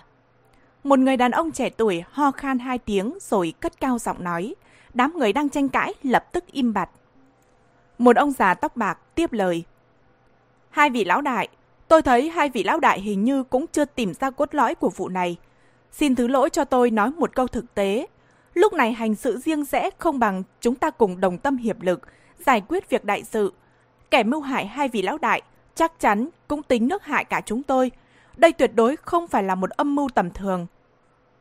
Chúng ta bây giờ cùng ở trên một con thuyền. Hai vị lão đại có thể tạm thời gác những chuyện không vui sang một bên. Chúng ta cùng hợp sức vượt qua cửa ải này. Sau đó hai vị muốn làm thế nào, chúng tôi sẽ không có ý kiến. Không biết hai vị thế nào? Lời nói vừa dứt, không khí bên dưới đại sảnh càng trầm mặc hơn. Tất cả mọi người hồi hộp, chờ đợi Tề Mặc và Lam Tư lên tiếng. Đây cũng là tâm tư của những người có mặt ở nơi này. Tề Gia và Lam Bang là hai gia tộc hàng đầu. Nếu lúc này họ có thể hợp tác, hiệu quả sẽ tăng lên gấp mấy lần. Nhưng hai nhà là kẻ thù bao đời, dù có người nghĩ như vậy cũng chẳng ai dám mở miệng đề xuất. Trong không khí yên tĩnh, Lam Tư đột nhiên cất tiếng cười yêu mị và ngông cuồng. Anh ta quay sang Tề Mặc. Bọn họ kêu chúng ta hợp tác. Tề Mặc, anh cảm thấy thế nào? Tề mạc đảo mắt qua Lam Tư, hắn cũng nhếch mép nở nụ cười tanh máu và cất giọng lạnh lùng. Anh nói xem. Lam Tư đổi tư thế khác, anh ta cúi đầu, nhìn người đàn ông vừa đưa ra ý kiến. Ông nghĩ thế à? Chỉ bốn chữ đơn giản đã hoàn toàn trấn áp khí thế của ông già. Lam Tư ngồi ở trên cao, đưa mắt nhìn tất cả mọi người. Từ anh tỏa ra sự chết chóc, khiến không một ai dám mở miệng. Thấy mọi người im lặng, Lam Tư nở nụ cười lạnh lẽo.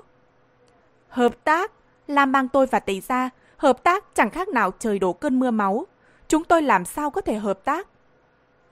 Tại sao không thể hợp tác? Lam Tư vừa dứt lời, một giọng nói khản đặc đột nhiên vang vọng tới. Tất cả mọi người đều quay đầu về nơi phát ra tiếng nói. Đúng lúc này, Phong Vân dìu ly tâm đi từng bước tiến vào đại sảnh. Toàn thân hai người đầy vết máu, gần như không nhìn rõ màu sắc ban đầu của quần áo. Sắc mặt hai người trắng bệch như tờ giấy. Gió đêm như thổi bay quần áo của hai người. Mùi máu tanh lan tỏa khắp nơi. Tất cả những điều này khiến Ly Tâm và Phong Vân tạo thành một hình ảnh đặc biệt. Mọi người dưới đại sảnh sững sờ. Tề mặc là người có phản ứng đầu tiên. Hắn xài vài ba bước dài, lao đến chỗ Ly Tâm và bế cô lên. Tề mặc cất giọng đầy lo lắng. Em sao rồi? Nói xong, hắn liền bế ly tâm đi ra ngoài. Đám hồng ưng lập tức đi theo hắn. Thấy tề mặc bế mình bước đi, ly tâm hiểu ngay ý đồ của tề mặc. Cô nắm chặt tay hắn. Có thuốc nổ. Ánh mắt tề mặc lóe lên một tia tàn bạo, nhưng hắn vẫn ôm chặt ly tâm và không dừng bước. Lời nói này của ly tâm tuy không lớn nhưng mọi người đều nghe thấy. Tất cả đều biến sắc mặt. Đám hắc đạo thuộc phe tề gia lập tức đi theo tề mặc còn người thuộc phe Lam Bang đứng dàn hàng, có ý chặn tề mặc. Sắc mặt Lam Tư cũng rất nặng nề, anh ta nhíu mày nhìn theo bóng lưng tề mặc nhưng không lên tiếng. Anh ta một khi có tin tức sẽ không báo cho tề mặc biết. Tương tự, tề mặc sẽ không nói với anh ta nên anh ta mở miệng hỏi cũng vô dụng. Dừng lại, anh làm gì vậy? Mau dừng lại đi. Ly Tâm nghiến răng hét lên với tề mặc. Tề mặc nhìn Ly Tâm.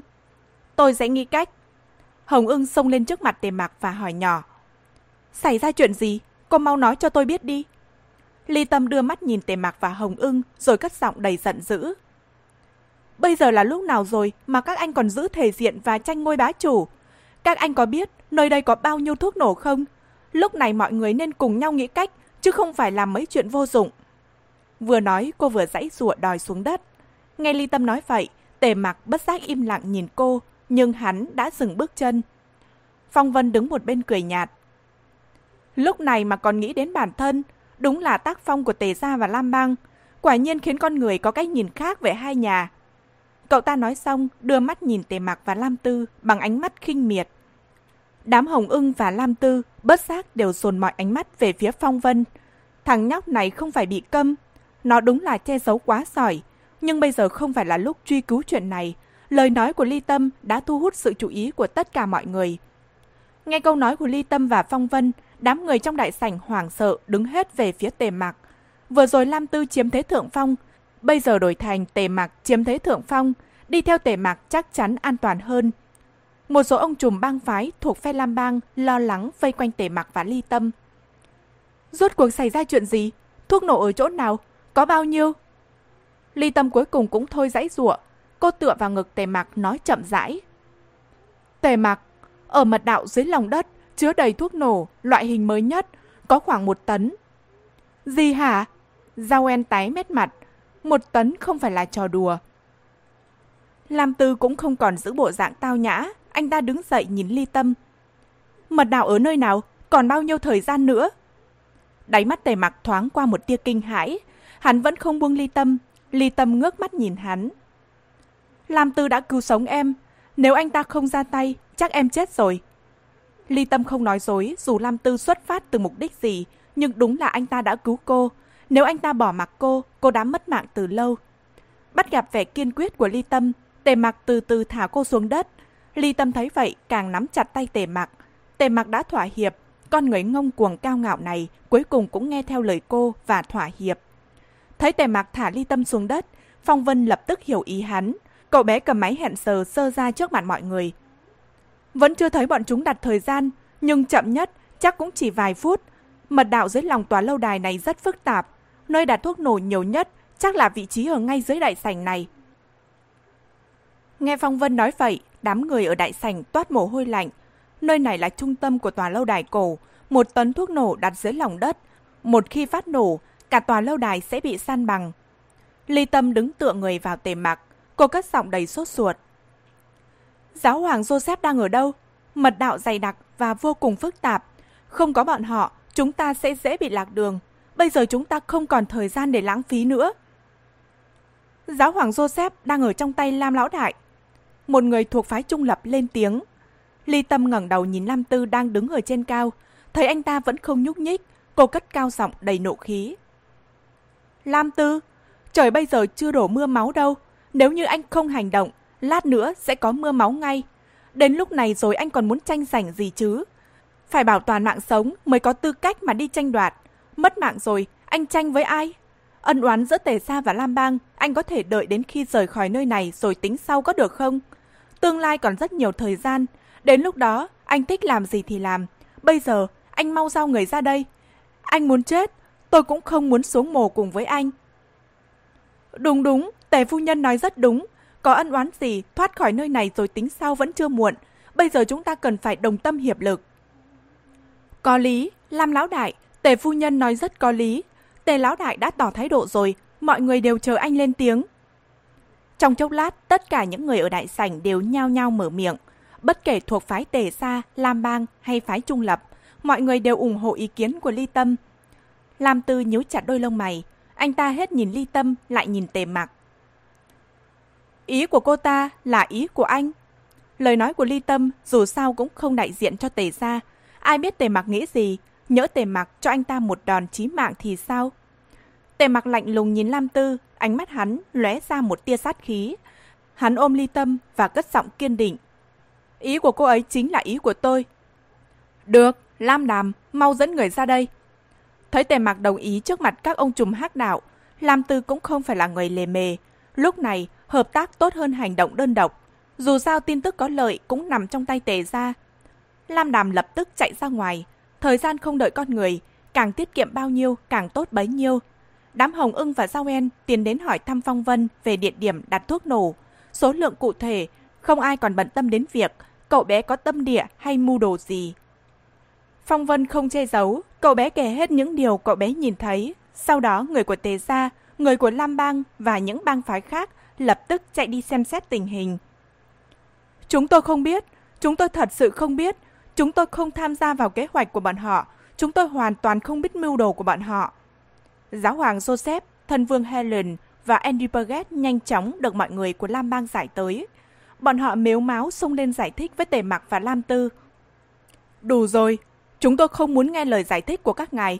Chúng tôi cần sơ đồ mật đạo. Nhanh lên! Tề Mặc gầm lên khiến ba người đang tiến về phía hắn sững người lại. Các ngài có ý đồ gì? Đã làm những chuyện gì bây giờ chúng tôi sẽ không hỏi tới. Chúng tôi chỉ cần biết liệu có cách nào tháo gỡ một tấn thuốc nổ đặt ở dưới mật đạo. Lam Tư lạnh lùng nhìn ba người ở bên dưới. Giọng nói của anh ta tương đối ôn hòa, nhưng từ người anh ta tỏa ra luồng khí âm u đáng sợ. Nghe đến đây, sắc mặt của giáo hoàng Joseph, thần vương Helen và Andrew Poget đột nhiên trở nên tái mét, thân thể họ run lẩy bẩy. Phong Vân tiến lên một bước, nói lớn tiếng. Chim chết tất cung, thỏ chết nấu chó săn. Các ông đến điều này cũng không biết sao. Nếu các ông khai ra, người nhà của các ông không chừng còn có thể giữ mạng sống. Nếu không nói, bọn họ sẽ chết ngay trước mặt các ông. Đừng có cố cãi là các ông không biết gì. Dù các ông có thông đồng với bọn họ hay không, bọn họ giở trò ngay trên địa bàn của các ông mà các ông không biết, thì sống cũng chẳng có tác dụng gì. Bây giờ các ông có chịu nói hay không? Lời nói càng về sau càng đanh thép, hoàn toàn không giống ngữ khí của một đứa trẻ 12 tuổi. Chim chết cất cung, thỏ chết nấu chó săn, câu nói ám chỉ kẻ thống trị, sau khi thành công, thường bỏ rơi hoặc giết người giúp đỡ mình. Phong Vân vừa dứt lời, con cháu của ba nhà liền bị người của giới hắc đạo bắt ngay tại chỗ. Chỉ trong giây lát, tất cả người thân, thậm chí người hầu của ba nhà bị đẩy tới trung tâm đại sảnh. Giáo hoàng Joseph, thân vương Helen và Andy Baguette mặt mũi xanh lét, không hiểu trong lòng bọn họ đang nghĩ gì. Xin hãy bảo đảm sự an toàn cho người nhà của chúng tôi. Giáo hoàng Joseph đột nhiên mở miệng. Phong Vân nói đúng, để đám nguyên thủ giở trò ngay trên địa bàn của bọn họ, bọn họ đáng tội chết. Đây là quy tắc của hắc đạo. Hơn nữa bây giờ mọi gia tộc, danh môn hắc đạo đều tập trung ở đây. Nếu không lấy công chuộc tội, e rằng cả ba gia tộc sẽ vĩnh viễn biến mất trên cõi đời này. Được. Lam Tư không một chút do dự đưa ra lời khẳng định. Giáo hoàng Joseph, thân vương Helen và Andy Poget đồng thời quay về phía tề mặc. Tề mặc không lên tiếng, chỉ hơi gật đầu. Giáo hoàng Joseph khôi phục vẻ mặt bình tĩnh, ông ta nói với mọi người. Đi theo tôi, ở đằng sau có một phòng vi tính, sơ đồ mật đạo ở trong đó. Vừa nói ông ta vừa đi lên bục cao, nơi Lam Tư đang đứng. Giáo hoàng Joseph giơ tay xoay tượng đá ở đằng sau chiếc ghế của Lam Tư. Bức tường ở phía sau từ từ nhấc lên cao, để lộ một căn phòng điều khiển đầy máy móc vi tính. Màn hình vi tính không ngừng nhấp nháy, nhưng trong phòng không có một người nào. Giáo hoàng Joseph tiến vào bên trong, bấm bấm bàn phím. Đây là sơ đồ mật đạo. Các anh... Chưa nói dứt câu, ông ta bị hình ảnh trên màn hình làm cho kinh hãi đến mức không thể thốt ra lời. Dưới sự điều khiển của hệ thống vi tính, đèn ở dưới mật đạo đang được bật sáng. Cả hệ thống mật đạo hiện ra trước mắt mọi người. Thuốc nổ nhiều vô kể, đặt ở khắp nơi trong mật đạo. Chỉ một số ít lối đi không có thuốc nổ. Bắt gặp hình ảnh thuốc nổ được bố trí dày đặc. Tất cả mọi người đều nổi hết da gà. đổ khốn khiếp! Thân vương Helen đấm mạnh tay vào bờ tường. Ánh mắt ông ta không rõ là phẫn nộ hay hối hận. Làm thế nào bây giờ? Trời ơi, nhanh lên, mau cử người đi tháo rỡ. Đám người thuộc giới hắc đạo lại bắt đầu hỗn loạn trong giây lát. Tề Mặc và Lam Tư chỉ nhíu chặt đôi lông mày mà không hề lên tiếng, cũng không có bất cứ biểu hiện nào. Bọn họ đều là nhà sản xuất vũ khí nên Phong Vân cho xem máy hẹn giờ. Bọn họ biết ngay là thuốc nổ loại nào. Tất nhiên, loại này không thể dỡ bỏ. Nếu là loại thuốc nổ bình thường, đám nguyên thủ cũng chẳng dùng để đối phó với bọn họ. Không thể tháo rỡ. Lam Tư gầm lên, ở đây không phải ai cũng hiểu biết về vũ khí. Nếu không cẩn thận dẫn đến phát nổ, thuốc nổ ở bên dưới sẽ sản sinh phản ứng liên hoàn. Đến lúc đó liệu có ai thoát nổi? Tề mặc nhanh chóng đưa mắt quan sát tình hình của cả mật đạo. Thuốc nổ được bố trí cẩn mật. Các lối ra đều có thuốc nổ. Kể cả khi có thể tháo bỏ thì bọn họ cũng không có đủ thời gian tháo hết. Ly tâm tựa vào người tề mặc. Cô kéo tay tề mặc đặt lên bụng cô để chặn không cho máu chảy ra ngoài. Cô nhìn lên màn hình và mở miệng hỏi. Giáo hoàng Joseph, đó là gì vậy? Vừa nói, cô vừa chỉ lên một đường màu đen ở phía trên màn hình. Ly Tâm và Phong Vân biết tình hình này trước nên bình tĩnh hơn đám tề mặc và Lam Tư. Do đó cô cũng có nhiều thời gian suy tính hơn. Bây giờ việc tháo rỡ không quan trọng, quan trọng là một lần liệu có thể tiêu hủy nhiều thuốc nổ như vậy mà không làm nổ tung. Nhìn theo hướng tay của Ly Tâm, giáo hoàng Joseph nói. Trên đó là một con sông, việc xây dựng tòa lâu đài này là nhờ vào nguồn nước của con sông đó.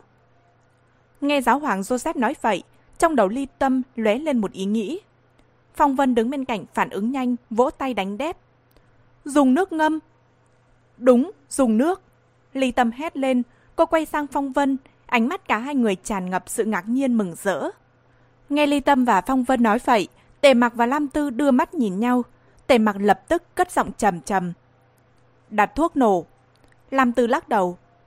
Chỉ sợ dẫn tới phát nổ liên hoàn. Đặt thuốc nổ để dẫn nước vào không thành vấn đề, nhưng trong quá trình phát nổ không thể xuất hiện một tia lửa, vì nếu lửa bén vào khối thuốc nổ giải rác ở khắp nơi dưới mật đạo, hậu quả sẽ khó tưởng tượng. Lam Tư vừa nói, sắc mặt tất cả mọi người trở nên u ám. Không thể phá bằng thuốc nổ, chẳng lẽ đi đào tường? Chân tường của tòa lâu đài cổ rất dày, dùng phương pháp thủ công liệu có tính khả thi? Đúng lúc này, máy hẹn giờ trên tay Phong Vân đột nhiên phát ra tiếng động nhẹ.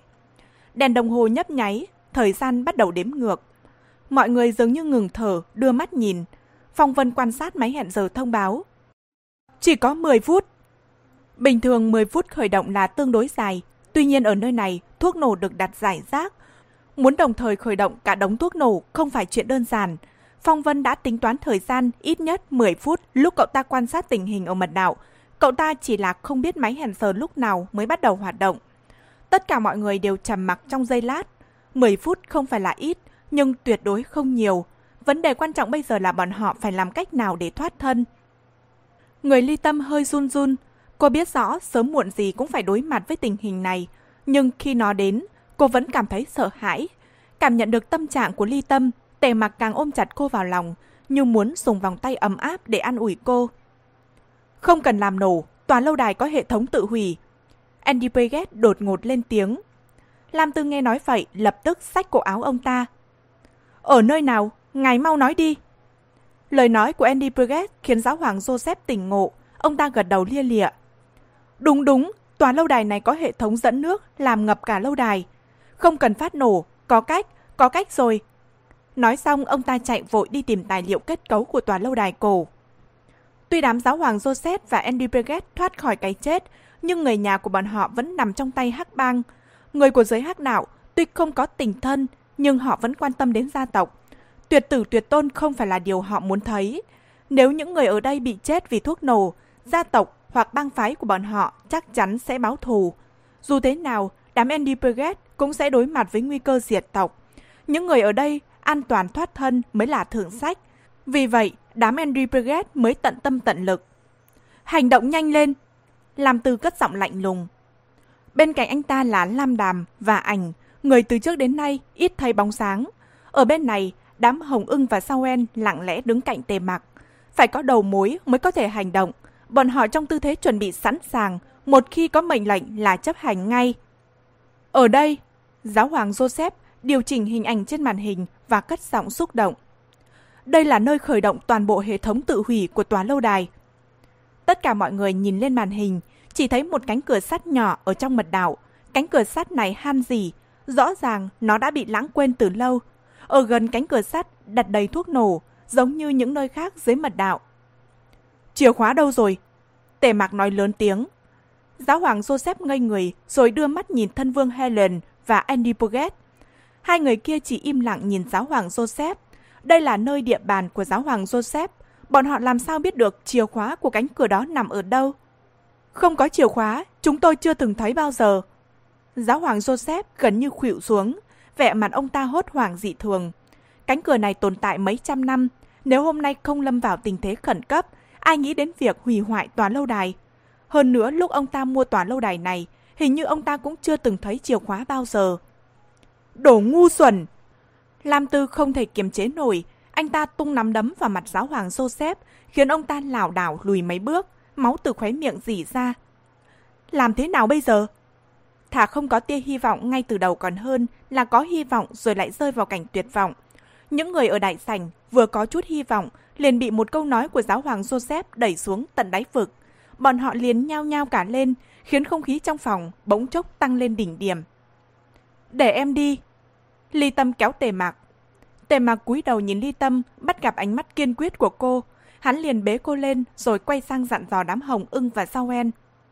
Nghe câu nói của Ly Tâm, lại thấy tề mạc đưa ra một loạt mệnh lệnh chuẩn bị và phối hợp, làm từ bất giác nhìn Ly Tâm, rồi quay đầu dặn dò đám lam đàm.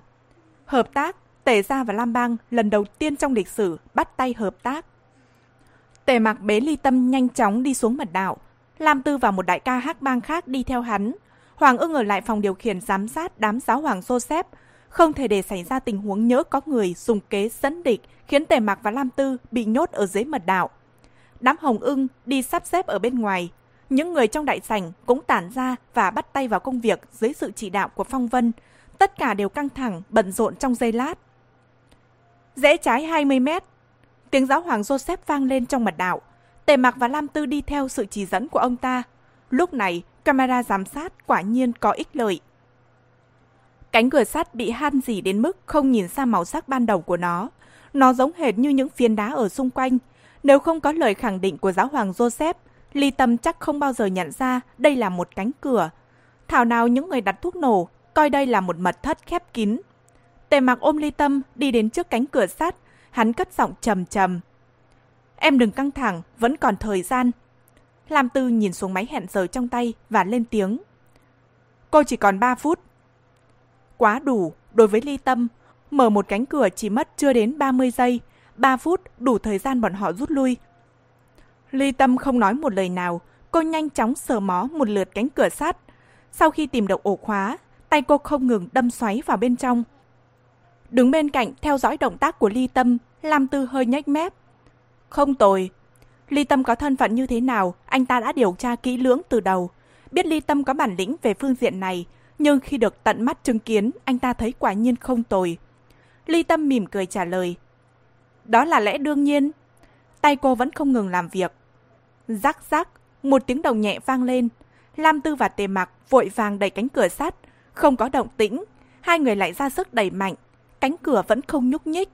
Đại ca Hắc Bang đứng bên cạnh vừa quan sát đống thuốc nổ vừa lên tiếng.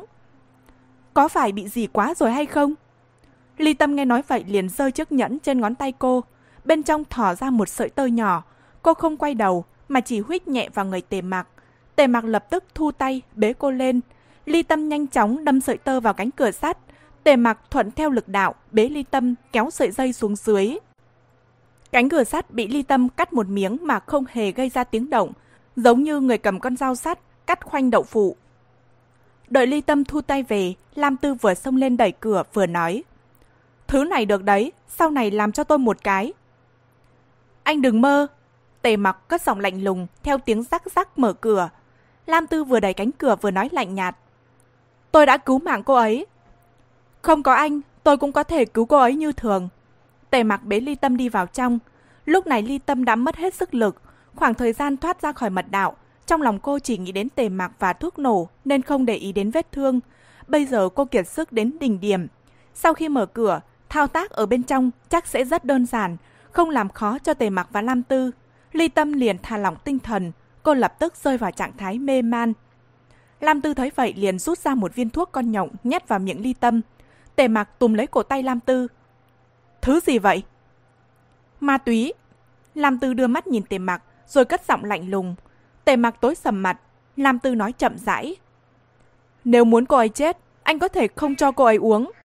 Tề mặc nhíu chặt đôi lông mày, hắn không rời mắt khỏi ly tâm đang mê mang trong lòng hắn. Đây không phải là trạng thái bị ngất do mệt mỏi, mà là sinh mệnh đang từ từ trôi đi. Nếu cô không cố gắng hưởng, để liệm đi thì hậu quả rất khó lường. Thấy tề mạc đã hiểu ý, Lam Tư hử một tiếng rồi giật tay khỏi tề mặc. Anh ta nhanh chóng nhét viên thuốc vào trong miệng ly tâm. Tôi đã cho cô ấy uống một viên rồi. Nói xong, anh ta quay người tìm kiếm bộ phận khởi động. Tề mặc trầm mặc, hắn cúi xuống nhìn ly tâm, thấy sắc mặt cô có chút ánh hồng.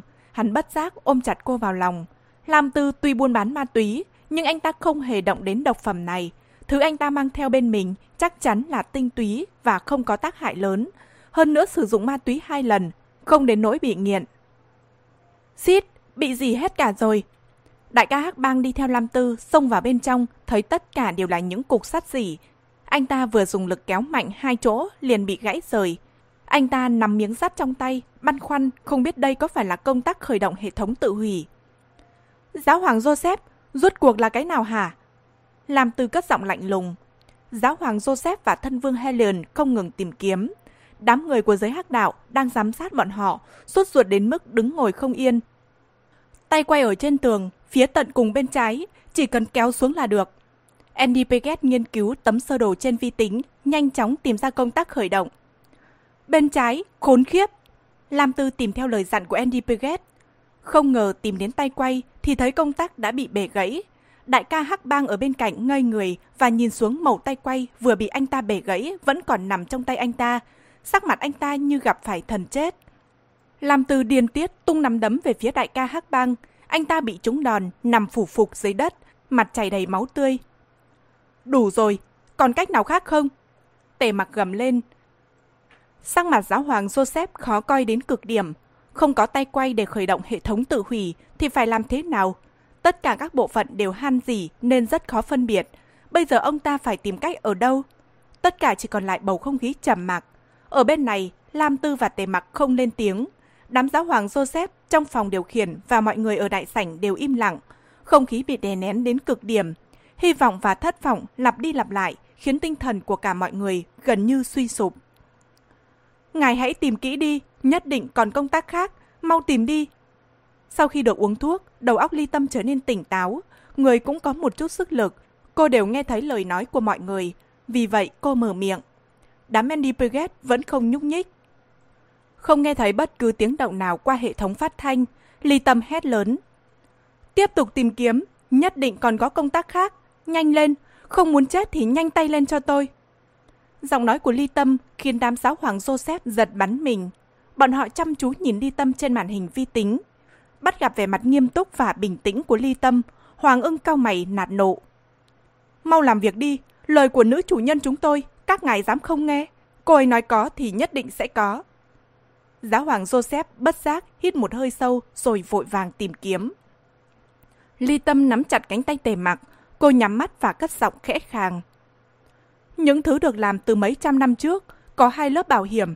Lớp này không được, còn lớp cuối cùng, đây là đặc điểm của kiến trúc 300 năm trước. Ly Tâm chuyên nghiên cứu lịch sử và đồ cổ, cô hiểu rõ về nền văn hóa lịch sử Italy. Tổng bộ của tổ chức ăn trộm cũng là một tòa lâu đài cổ ở đất nước này. Để biết người biết ta, Ly Tâm từng bỏ thời gian nghiên cứu về kiến trúc của lâu đài. Những tòa lâu đài kiểu này có nền móng rất chắc chắn, Cô cũng biết thói quen của người xưa nên mới dám mở miệng yêu cầu tìm kiếm công tác thứ hai. Thấy thái độ của Ly Tâm có vẻ dứt khoát, làm Tư hít sâu một hơi rồi nhìn xuống máy hẹn giờ. Còn một phút 11 giây nữa. Trước đó dựa vào thực lực của anh ta và tề mặc, thời gian 3 phút chỉ thừa, không thiếu. Vì vậy anh ta mới thông dong thoải mái. Không ngờ tình hình đột ngột thay đổi, thời gian trở nên gấp gáp vô cùng. Hành động nhanh lên! Tề mặc cất cao giọng, Tiếng nói của hắn truyền tới phòng điều khiển, khiến đám Andy Piget ngày càng nhanh tay hơn. Có, có rồi, còn một công tắc nữa. Andy Piget đột ngột đứng bật dậy và hét lên mừng rỡ. Thân vương Helen vừa thở hồn hển vừa nói. Ở trên đỉnh đầu, bên trong tâm sát có một công tắc, chỉ cần ấn vào đó là được rồi. Nhanh, nhanh lên, ở ngay trên đỉnh đầu các anh. Giáo hoàng Joseph đứng dậy thúc giục. Tất cả mọi người trong đại sảnh đều dồn về phòng điều khiển. Mọi ánh mắt tập trung vào tề mặc, Lam Tư và Ly Tâm. Sắc mặt của bọn họ vô cùng căng thẳng. Ai nấy đều cuộn chặt tay thành nắm đấm và hít thở chờ đợi. Ở dưới mật đạo, khoảng cách từ trên nóc xuống mặt đất là hơn 2 mét. Cả Lam Tư và Tề Mặc chỉ có thể chạm tay đến nơi không thể giải quyết được vấn đề. Tề Mặc cau mày, hai tay bế Ly Tâm giơ lên cao. Em làm đi. Ly Tâm gật đầu, Cô sờ tay lên tấm sắt rồi điều khiển sợi tơ ở chiếc nhẫn đâm xuyên vào. Ly Tâm không rõ có đúng vị trí của công tắc hay không. Cô vừa cắt bừa một hình vuông nhỏ, làm một màu sắt rơi xuống. May mà đúng vị trí, tuy không phải chuẩn xác nhất. Ly Tâm nhìn vào bên trong tấm sắt, bắt gặp một nút bấm to bằng đầu ngón tay, nhưng toàn bị han dỉ. Cô còn 43 giây. Làm từ nhắc nhở Ly Tâm. Ly Tâm không lên tiếng, cô tiếp tục điều khiển sợi dây trên chiếc nhẫn, khoanh một vòng tròn quanh nút bấm để cắt đứt những mảnh sắt dỉ dính liền xung quanh. Sau đó cô thu sợi dây về, đặt chiếc nhẫn vào đúng vị trí nút bấm và ấn mạnh. Không động đậy, ly tâm dường như đã dồn toàn bộ sức lực, nhưng nút bấm vẫn không hề có phản ứng. Cảm nhận được ly tâm đang dùng sức, tề mặc đổi tư thế, hắn túm hai chân ly tâm và đẩy cô lên cao để cô dễ hành động. 33 giây. Lam Tư nhìn xuống máy hẹn giờ, trên mặt anh ta không còn vẻ yêu mị thường ngày mà chỉ còn lạnh lùng và nghiêm túc. Tôi không đủ sức nên không bấm nổi. Người ly tâm chảy đầy mồ hôi, cô vốn bị thương nên mất hết sức lực. Viên thuốc của Lam Tư chỉ đủ giúp cô tỉnh táo chứ không lấy lại sức mạnh như trước đây. Hơn nữa, nút bấm này tồn tại 300 năm nên đã bị dỉ đến mức cứng đờ. Xít! Lam Tư chửi thề một câu. Anh ta kéo đại ca hắc bang lại gần, rồi dẫm lên người đàn ông này. Sau đó Lam Tư túm tay ly tâm, hai người hợp sức đẩy lên. Rắc rắc! Nhờ sự giúp đỡ của Lam Tư, Ly Tâm cảm thấy tay cô có một luồng sức mạnh cực lớn. Nút bấm được đẩy lên trong giây lát. Tiếp theo đó là tiếng kéo kẹt nặng nề của bánh xe chuyển động. Sau khi công tắc khởi động, Lam Tư lập tức nhảy xuống đất. Tề mặc cũng buông lỏng tay để Ly Tâm rơi xuống. Nhưng cô chưa tiếp đất, hắn đã giữ chặt eo cô và ôm cô vào lòng. Khởi động rồi, mau rút lui. Trên phòng điều khiển, Hoàng ưng là người có phản ứng nhanh nhất. Anh ta hét lên nhắc nhở mọi người đã hoàn thành nhiệm vụ. Lời nói vừa dứt, tất cả mọi người ở đại sảnh đều lui xuống. Đám giáo hoàng xô xếp cũng bị Hoàng ưng và người của Lam Tư áp giải xuống bên dưới. Ở trong mật đạo, tề mặc ôm ly tâm quay người chạy như bay ra ngoài. Lam Tư và ông trùm hắc bang còn lại cũng nối gót theo sau. Tiếng ùng ục truyền đến, trong giây lát, nước từ con sông lớn ở bên ngoài điên cuồng tràn vào mật đạo. Mật đạo vốn được xây dựng ở dưới lòng đất, ngang lòng con sông, nên nước trào vào với tốc độ cực kỳ lớn. Rẽ trái 17 mét, chúng ta còn 7 giây. Lam Tư vừa chạy vừa hét lớn, tề mặc ôm ly tâm chạy theo anh ta. Chạy về lối cửa mật đạo là một hành động không thực tế. Mật đạo vừa dài vừa ngoằn ngoèo, dù anh ta chạy nhanh đến mức nào cũng không thể nhanh hơn tốc độ nước chảy. Tiếng nước mỗi lúc một lớn, nước từ bốn phương tám hướng dội về phía bốn người. Nước mới chỉ ngập đến đầu gối mọi người. Một hai giây sau đã dâng thêm 50cm. Ở đây còn 3 giây, 2 giây, 1 giây. Lam Tư dừng lại một chỗ trong mật đảo và bắt đầu đếm ngược thời gian. Lúc anh ta đếm đến một giây, nước đã ngập đến ngang ngực. Tề mặc cũng đứng yên dưới nước, hắn bảo vệ ly tâm trước ngực mình. ầm, um, Lam Tư vừa dứt lời, một tiếng nổ không lớn cũng không nhỏ vang lên. Tiếng nổ phát ra trên đỉnh đầu, ở phía trước cách chỗ tề mặc đứng tầm 1-2 mét. Từng tảng đá lớn rơi xuống, uy lực của thuốc nổ khiến đất đá bắn tứ tung, ánh lửa gặp nước bị dập tắt ngay tức khắc. Sau vụ nổ, trên đầu để lộ một lỗ hồng khá lớn. Hồng ưng căn cứ vào sơ đồ mặt đạo, tìm một nơi gần phòng điều khiển nhất và có nền đất yếu nhất để đặt thuốc nổ. Anh ta cũng phải đợi đến khi nước sông xâm nhập vào mặt đạo mới phát nổ. Nếu không làm vậy, ánh lửa bén vào khối thuốc nổ ở dưới mật đạo, hậu quả khỏi cần nghĩ. Vì vậy, thời gian định trước là 3 giây, không thể nhiều hơn hay ít hơn. Để làm được điều này, hai bên cần có sự phối hợp ăn khớp tuyệt đối. Lam Tư lấy đà leo lên vai đại ca Hắc Bang rồi nhanh như tia chớp trèo lên trên lỗ hồng. Sau khi lên đến mặt đất, anh ta thò nửa người xuống, túm tay đại ca Hắc Bang và kéo người này lên. Tề mặc! Ly tâm bất giác gọi tề mặc khi hắn túm chặt chân cô và giơ cô lên cao. Tề mặc cất giọng trầm trầm. Nắm chắc vào. Ở bên trên, Lam Tư nhanh chóng kéo ly tâm ra khỏi mật đạo. Vừa thoát khỏi mật đạo, ly tâm không đứng vững liền ngã nhào xuống đất. Cô thỏ tay xuống lỗ hồng hét lớn. Nhanh lên, tề mặc, mau nắm tay em. Nước sông tràn vào mỗi lúc một nhanh, chỉ trong một vài giây đã tới cổ tề mặc. Hơn nữa lúc này, mật đạo đã khởi động hệ thống tự hủy, nên tất cả đèn chiếu sáng và camera quan sát đều tắt ngóm. Qua ánh đèn từ trên mặt đất dọi xuống, Ly Tâm thấy tề mặc gần như chìm trong nước, giọng nói cô không kiềm chế nổi sự run rẩy. Tề mặc chỉ nhìn Ly Tâm mà không hề nhúc nhích. Ly Tâm sốt ruột, cất cao giọng. Nhanh lên, anh còn làm gì vậy? Mau nắm chặt tay em đi. Lam Tư đứng ở bên cạnh kéo Ly Tâm và ném cô vào Hồng ưng đang đi tới. Cô có sức kéo nổi anh ta không? Vừa nói Lam Tư vừa nhòi người xuống dưới lỗ hồng. Thấy Lam Tư giơ tay, tề mặc vội túm chặt lấy tay anh ta. Lúc này, nước sông đã dâng đến mũi hắn. Lam Tư nhanh chóng kéo tề mặc ra khỏi mặt đạo. Vừa thấy bóng tề mặc, Ly Tâm lập tức nhào vào lòng hắn, ôm chặt lấy hắn. Đáy mắt tề mặc lóe lên ý cười. Hắn sang tay, bế Ly Tâm, rồi chạy nhanh lên vị trí cao nhất của tòa lâu đài cổ. Tiếng nước ủng ục mỗi lúc một lớn, nước sông đã ngập hết mặt đạo và bắt đầu tràn lên mặt đất theo các lỗ hồng. Tất cả mọi người đều chạy ra bên ngoài, tới chỗ càng cao càng tốt. Lâu đài đang chìm xuống. Phong Vân vừa chạy vừa thông báo, sắc mặt cậu bé nghiêm nghị vô cùng. Khi dẫn mọi người lên vị trí cao nhất, Phong Vân vốn không nghĩ ngợi điều gì, nhưng sau đó cậu ta đột nhiên cảm thấy tòa lâu đài cổ như bị chìm xuống. Cậu ta lập tức hiểu ra đây là hệ quả của việc ly tâm khởi động hệ thống tự hủy. Cậu ta không khỏi kinh hãi. Nổ tung và chìm xuống nước đều có tính tự hủy diệt như nhau. Tề mạc vừa ôm ly tâm vừa chạy nói. Lập hộ không biết... Nói đến đây, bên tai tề mạc và ly tâm đột nhiên có tiếng lạo xạo.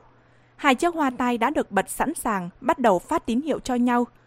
Có tín hiệu rồi, lập hộ đã tìm ra nguồn gây nhiễu. Mau lái máy bay đến đón, nhanh lên. Tề mạc phát một loạt mệnh lệnh. Thấy tề mạc đột nhiên mở miệng gọi máy bay. Lam Tư quay sang nhìn tề Mặc và ly tâm. Hai người không ngừng điều chỉnh chiếc hoa tai và truyền đạt mệnh lệnh. Lam Tư bất giác nhíu mày. Tòa lâu đài tiếp tục chìm xuống nước. Mực nước mỗi lúc một dâng cao. Tuy thuốc nổ hẹn giờ không phát nổ, nhưng mọi người phải nhanh chóng rời khỏi nơi này. Vì ngoài việc chìm xuống nước, tòa lâu đài có thể tồn tại hệ thống tự hủy khác. Máy bay của tể gia nhanh chóng bay đến nơi, thang dây từ trên máy bay được thả xuống. Lập hộ vừa chạy đến đúng vị trí trước thang dây, anh ta túm lấy thang dây và leo lên máy bay. Đây là quy tắc của tề mạc. Ở vào giây phút sinh tử, mọi người không cần nhường nhịn nhau mà có thể đi trước. Các ông trùm hắc bang khác lập tức gọi máy bay đến đón. Máy bay của Lam Tư cũng xuất hiện trên bầu trời, ngay sau chiếc máy bay của tề mạc. Lúc này không cần biết ai lớn ai nhỏ, mọi người tranh nhau nắm lấy thang dây, leo lên máy bay. Nước ở bên dưới dâng lên như thác lũ, tòa lâu đài trong phút chốc đã chìm tới nóc. Những người đứng ở vị trí cao nhất, nước cũng lấp sấp dưới chân. Sau khi đã yên vị trên máy bay, tề mặc vẫn ôm ly tâm vào lòng. Không trung ở bên ngoài cửa sổ được chiếu sáng bởi ánh đèn của vô số chiếc máy bay. Cách đó không xa là máy bay của Lam Tư. Anh ta ngồi sát bên cửa sổ, bắt gặp ánh mắt của tề mặc và ly tâm. Anh ta giơ tay, làm động tác ngắm bắn về phía tề mặc. Ánh mắt anh ta khôi phục vẻ yêu nghị, hống hách và tanh máu. Tề mặc hừm một tiếng, đáy mắt hắn lóe lên tia sát khí đằng đằng. Lam Tư bật cười ha hà. Dù ly tâm không nghe thấy tiếng cười của Lam Tư, nhưng cô cũng nhìn ra bộ dạng vui vẻ của anh ta. Tề mặc phất tay, máy bay mỗi lúc một cao. Chiếc máy bay của Lam Tư cũng bắt đầu tăng tốc. Hai máy bay đi theo hai hướng khác nhau. Ly Tâm nhìn qua cửa sổ xuống bên dưới. Tòa lâu đài cổ đã biến mất hoàn toàn. Dưới ánh đèn chiếu sáng, bốn bề mênh mông nước như tòa lâu đài chưa hề tồn tại. Lập hộ! Tề mặc cất giọng lạnh lùng. Lập hộ vội tiến lại gần, cởi áo ly tâm và bắt đầu kiểm tra vết thương trên bụng cô. Ly tâm rời mắt khỏi cửa sổ, quay đầu về phía tề mặc. Cô bắt gặp tề mặc cũng đang nhìn cô chăm chú. Ánh mắt hắn ngông cuồng như chứa chan tình cảm. Ly tâm liền giơ hai tay ôm cổ tề mặc và dướn người đặt nụ hôn lên môi hắn. Bất kể ngày mai ra sao, bây giờ cô chỉ biết chìm đắm trong cảm giác hạnh phúc này.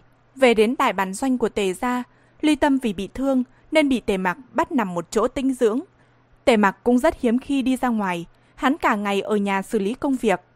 Thời tiết từ nóng bức chuyển sang mát mẻ hơn, thời gian trôi đi rất nhanh, loáng một cái đã sắp đến mùa thu. Một buổi sáng đẹp trời, ly tâm nhăn nhăn nhó nhó, nằm bò trên bàn đá dưới tán cây rậm rạp. Đối diện với cô là Khúc Phi. Khúc Phi mỉm cười với ly tâm.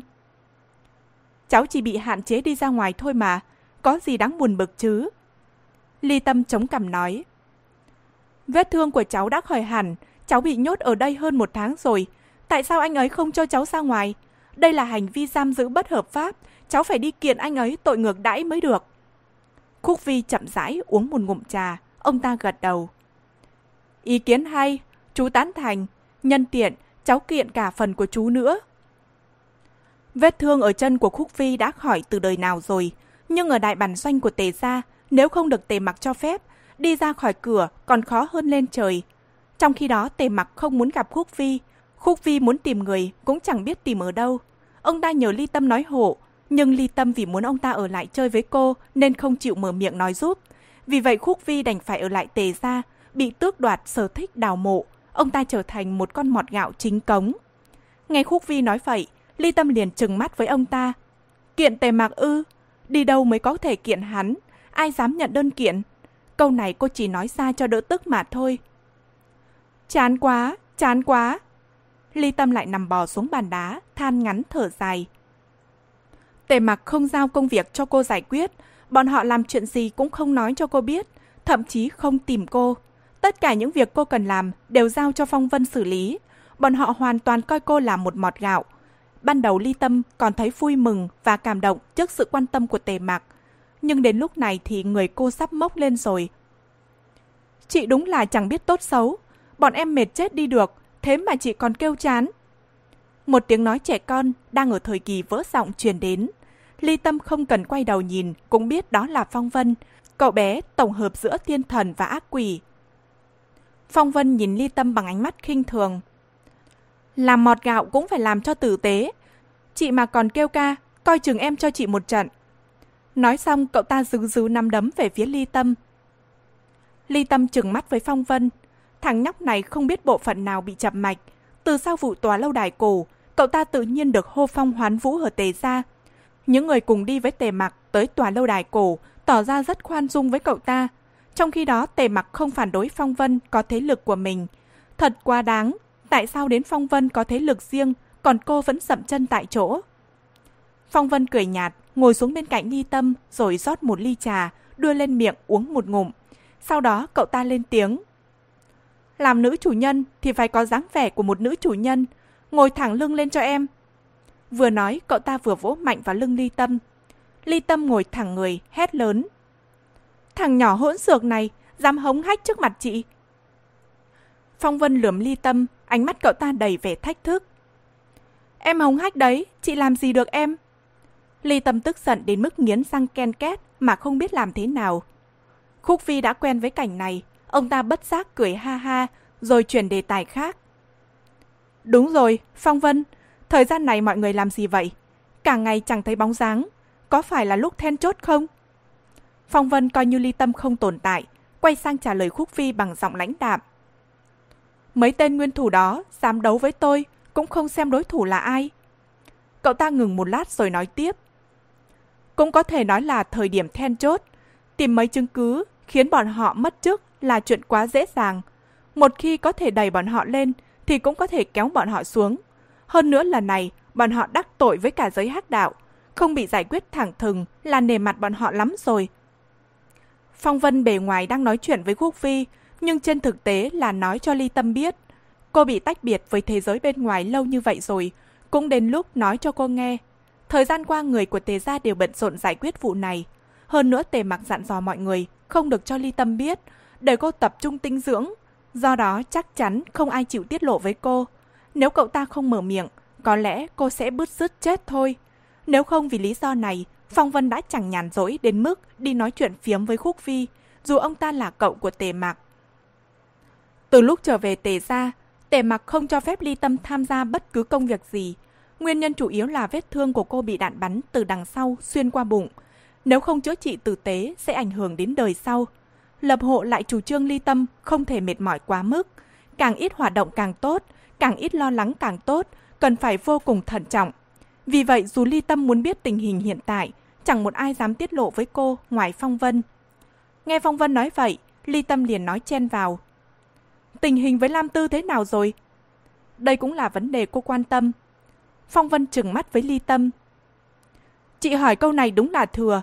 Chẳng phải chị là người yêu cầu hai nhà liên kết hay sao? Người của cả giới hắc đạo đều chứng kiến. Ai dám làm trái lời hứa? Chị tưởng người nào cũng giống chị, nuốt lời hứa như ăn cơm sao? Hiện tại cả giới hắc đạo đoàn kết đối địch, đây là tình hình chưa từng xảy ra trong mấy trăm năm qua. Ly Tâm cũng không thèm chấp với những lời khích bác của Phong Vân. Cậu bé này chưa bao giờ ăn nói tử tế với cô. Có điều bây giờ Tề Gia và Lam Bang cùng liên kết đối phó với những kẻ bày mưu hãm hại họ. Nếu là như vậy, có lẽ hai nhà không bận tâm đến ân oán trước đó. Nghe tin tức từ Phong Vân, Ly Tâm bất giác thở phào nhẹ nhõm. Cô không muốn hai gia tộc tiếp tục đối kháng. Lần trước mới chỉ là hành động nhỏ, thế giới đã hỗn loạn như vậy. Hiếm có cơ hội, giới hắc đạo cùng đồng tâm hiệp lực hai nhà tạm thời dừng tay là điều tốt nhất. Thế thì tốt. Ly Tâm gật đầu. Bắt gặp vẻ mặt khoan dung của Ly Tâm, Phong Vân hử một tiếng.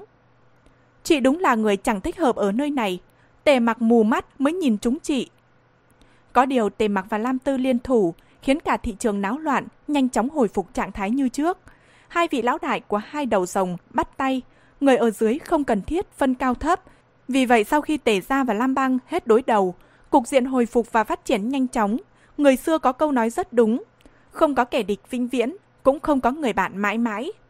Ly Tâm thỏ tay, véo tay Phong Vân. Hổ cái không ra oai, em coi chị là mèo con phải không? Phong Vân hừ một tiếng rồi tung nằm đấm vào người Ly Tâm.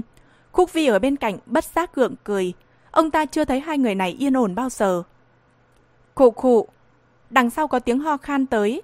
Phong Vân lập tức thu nằm đấm. Ly Tâm cũng ngồi thẳng người. Chủ mẫu, đây là lão đại dặn đưa cho Phong Vân đại nhân. Một người đàn ông đứng ở đằng sau hai người. Anh cung kính cúi thấp đầu. Phong Vân quay lại, giơ tay, nhận tờ giấy rồi liếc qua. Người đàn ông đứng sau lên tiếng. Lão đại đợi câu trả lời của đại nhân. Phong Vân hơi nhíu mày. Tôi không đi. Người đàn ông có vẻ ngạc nhiên nhưng vẫn cung kính hành lễ ly tâm rồi chào Phong Vân và đi thụt lùi về phía sau. Đợi người đàn ông đi xa, ly tâm cầm tờ giấy trong tay Phong Vân lên xem. Cô nói bằng giọng vô cùng ngạc nhiên. Đi châu Âu tốt thế còn gì? Tại sao em không đi? Đây là cơ hội tốt mà. Phong Vân xoay mặt ly tâm và hét lên đầy tức giận. Em mà đi thì chị sẽ bị bắt nạt chết thôi. Nói xong cậu ta cảm thấy bản thân mất bình tĩnh nên hừ một tiếng lạnh lùng rồi quay đầu không thèm để ý đến ly tâm. Ly tâm hơi ngây người, cô cười tươi như hoa, đồng thời ôm vai Phong Vân. Em đúng là em trai tốt của chị. Bỏ tay ra, chị đúng là ngốc hết chỗ nói. Phong Vân khó chịu không ngừng giãy giụa, Ly Tâm cố tình ôm chặt cậu ta không buông tay. Hai người vật đi vật lại, không ai chịu nhường ai. Khúc Vi ở bên cạnh đột nhiên mở miệng. Chủ mẫu! Ly Tâm, cách xưng hô của những người đó với cháu thay đổi từ lúc nào vậy? Ly Tâm và Phong Vân đang co kéo. Nghe câu nói của Khúc Vi, cô đang định lên tiếng giải thích, nhưng đột nhiên nhớ đến cách xưng hô của người hầu vừa rồi. Ly Tâm lập tức buông Phong Vân. Anh ta gọi cháu là chủ mẫu. Phong Vân thường nói cô là nữ chủ nhân tương lai này nọ, nên Ly Tâm đã quen tai. Vì vậy khi người hầu gọi là chủ mẫu, cô không hề để ý. Bây giờ nghe Khúc Vi nói, cô mới phát hiện ra điều bất thường. Ly Tâm bất giác nhìn Phong Vân bằng ánh mắt đầy nghi hoặc. Từ lúc cô từ lâu đài cổ về đây, tất cả mọi người trong tề gia đối xử với cô vẫn như trước kia. Chỉ là trong lời nói và cử chỉ có vẻ kính trọng hơn một chút. Hơn nữa thỉnh thoảng lại có gia tộc hắc đạo khác tặng thuốc quý và đồ bổ dưỡng cho cô. Tề gia không thiếu những thứ này, vì vậy đồ của các gia tộc hắc đạo gửi tặng, mãi đến khi lập hộ nói cô mới biết, nhưng chưa từng có người nào gọi cô bằng hai từ chủ mẫu. Xem ra hôm nay mặt trời có vấn đề rồi. Thật ra Ly Tâm không biết, lúc ở dưới mật đạo tòa lâu đài cổ, mọi người đều nhìn thấy rõ hình ảnh. Cô mở cánh cửa sắt và bấm nút khởi động hệ thống tự hủy qua màn hình giám sát. Chính cô đã mở cánh cửa cứu sống tất cả mọi người. Giới hắc đạo rất coi trọng ân tình. Đại ân này, giới hắc đạo không phải nói ra miệng mà ghi nhớ ở trong lòng. Vì vậy, ở trong mắt giới hắc đạo, Ly Tâm chính là nữ chủ nhân tương lai của Tề Gia. Danh tiếng của Ly Tâm được lan truyền khắp nơi.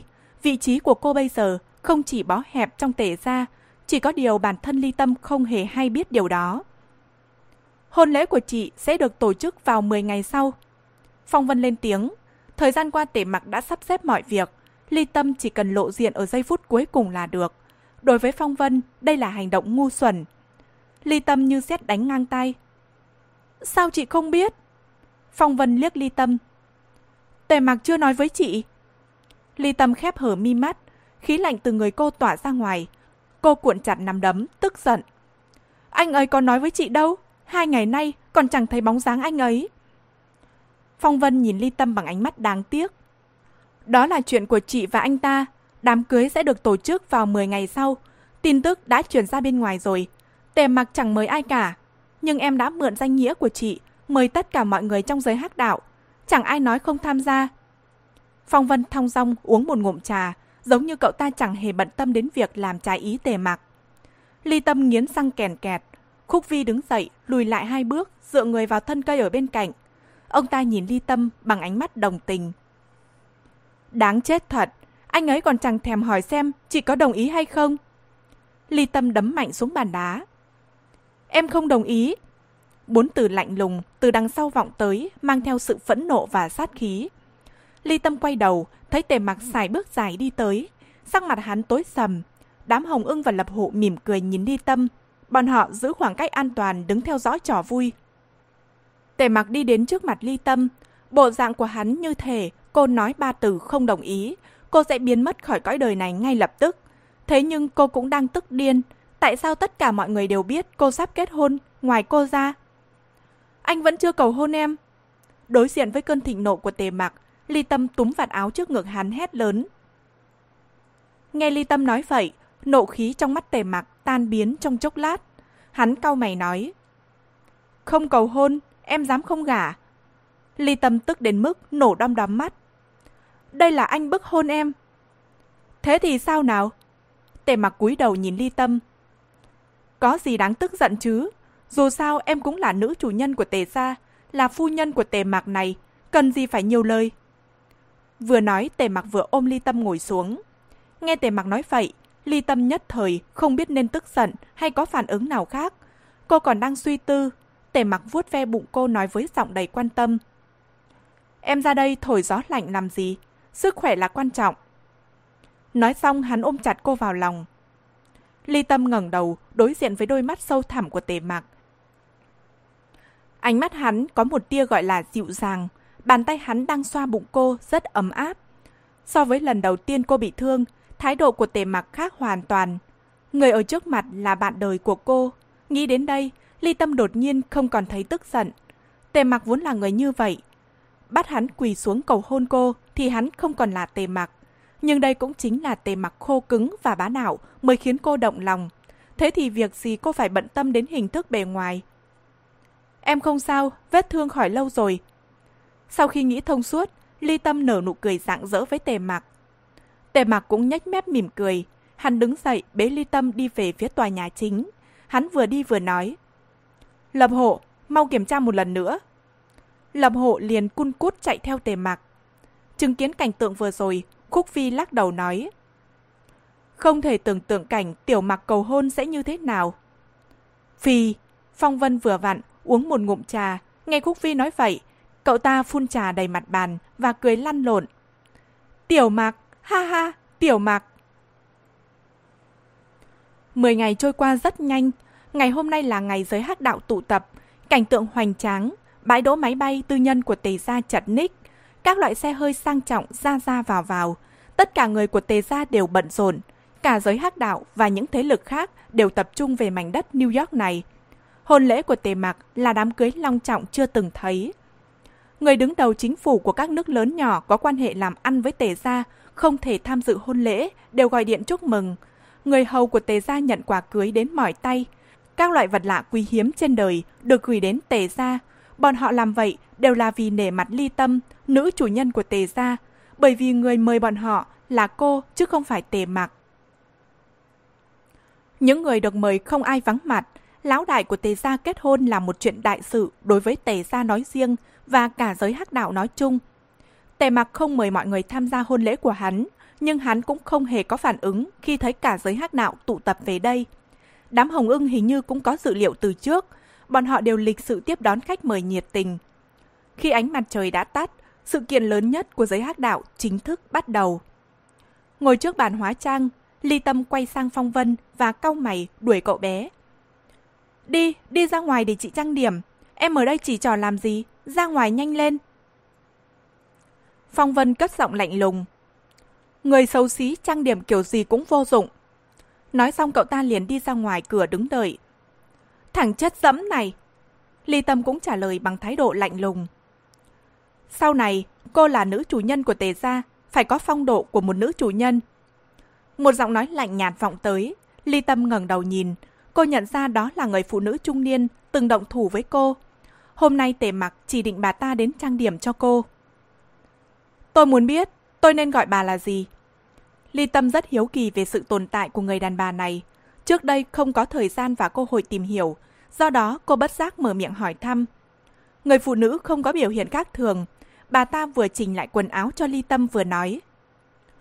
Tôi chỉ là một người hầu, chủ mẫu đừng khách sáo.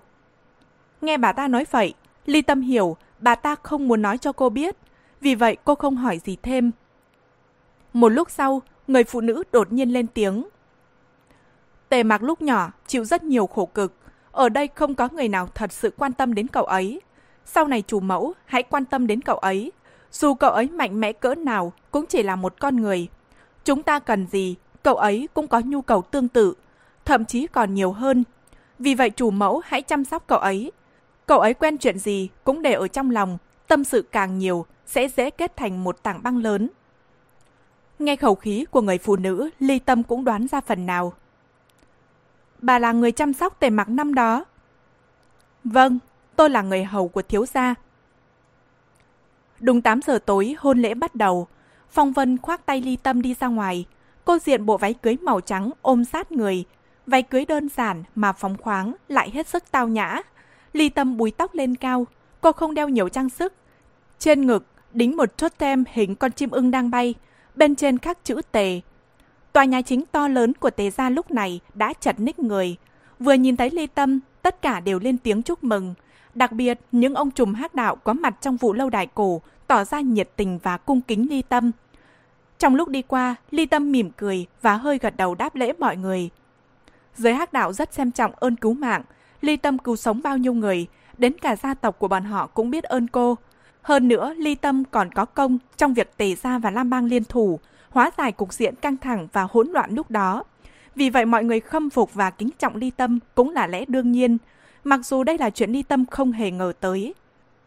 Tề mặc diện bộ com lê màu đen nổi bật, trên ngực hắn cũng có hình con chim ưng sải cánh giống hệt Ly Tâm, chỉ có điều của Ly Tâm là màu đỏ, của hắn là màu tím. Một con chim ưng ngoảnh đầu sang bên trái, con kia ngoảnh đầu sang bên phải. Đây là ký hiệu riêng của lão đại và phu nhân lão đại từ nhiều đời nay. Thấy Ly Tâm đi vào, trong tiếng hoan hô chúc mừng của mọi người, Tề Mặc bất giác nhếch mép cười. Khúc Vi đứng bên cạnh Tề Mặc, lập tức đứng lên. Đứng đợi Ly Tâm ở khoảng cách 1 phần 3 từ bục cao đến cửa lớn. Ông ta đón Ly Tâm từ tay Phong Vân và đưa cô đi về phía Tề Mặc. Tề Mặc bước xuống, đứng đợi ở vị trí 2 phần 3. Khúc Vi tươi cười, đặt tay Ly Tâm vào tay Tề Mặc. Tề Mặc nắm chặt tay Ly Tâm, cô ngẩng mặt, nở nụ cười rạng rỡ với hắn. Tề mặc cũng mỉm cười với cô.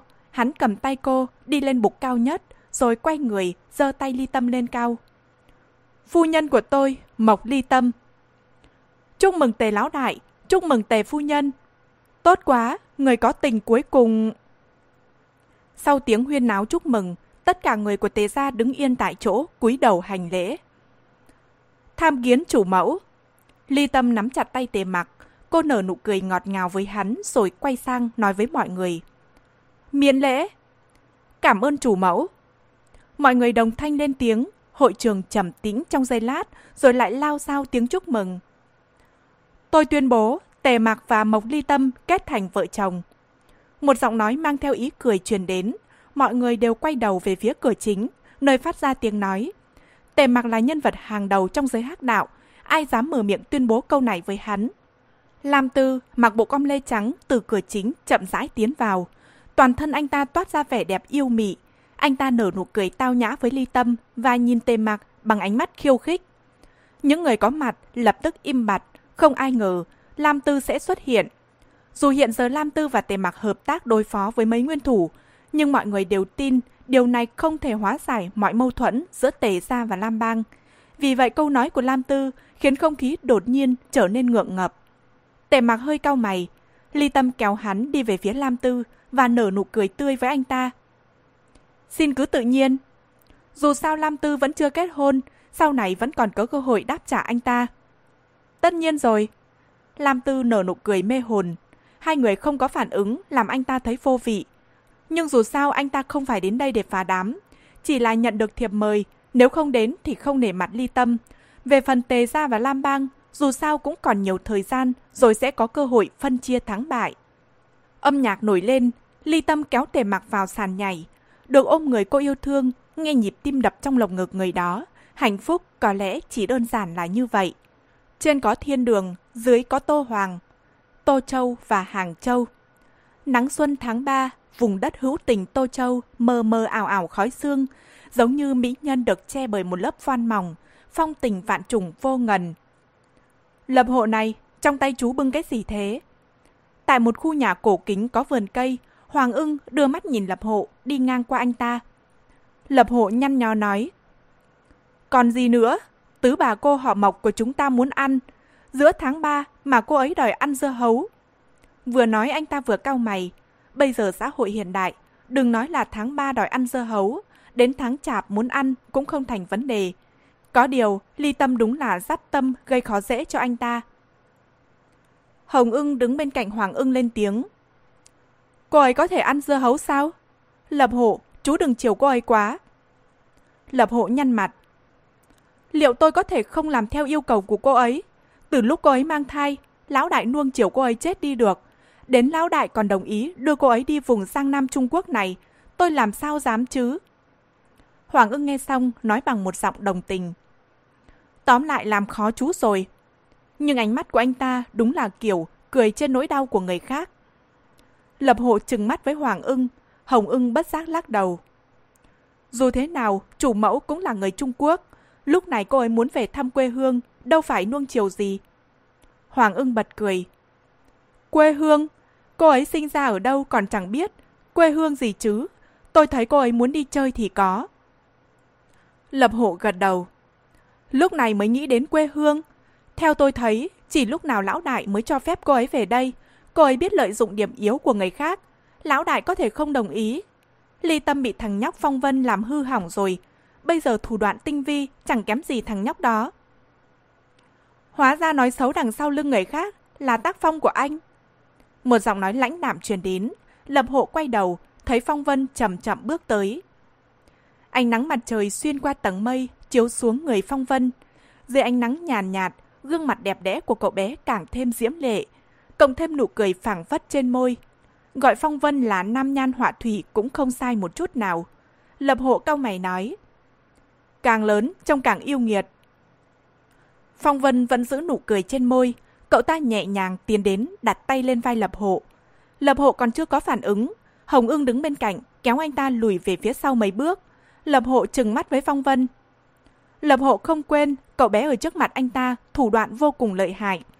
Chưa đầy 2 năm, cậu ta leo lên vị trí cao gần bằng bọn họ, có địa vị quan trọng ở tề gia. Cậu ta chẳng nghe lời ai, đến lời của lão đại cũng coi như gió thoảng bên tai. Cậu ta luôn làm theo ý mình. May ra chỉ có ly tâm mới trị được cậu ta. Hơn nữa trên người phong vân có chất độc, không cẩn thận có thể ra tay với bọn họ bất cứ lúc nào. Cậu ta đúng là một bông hồng đẹp đẽ, nhưng khi chạm vào sẽ bị gai đâm, chảy máu, thậm chí chết tươi. Phong Vân đảo mắt qua Hồng ưng, đồng thời rút tay về. Nhìn tôi làm gì? Có giỏi thì lên đi.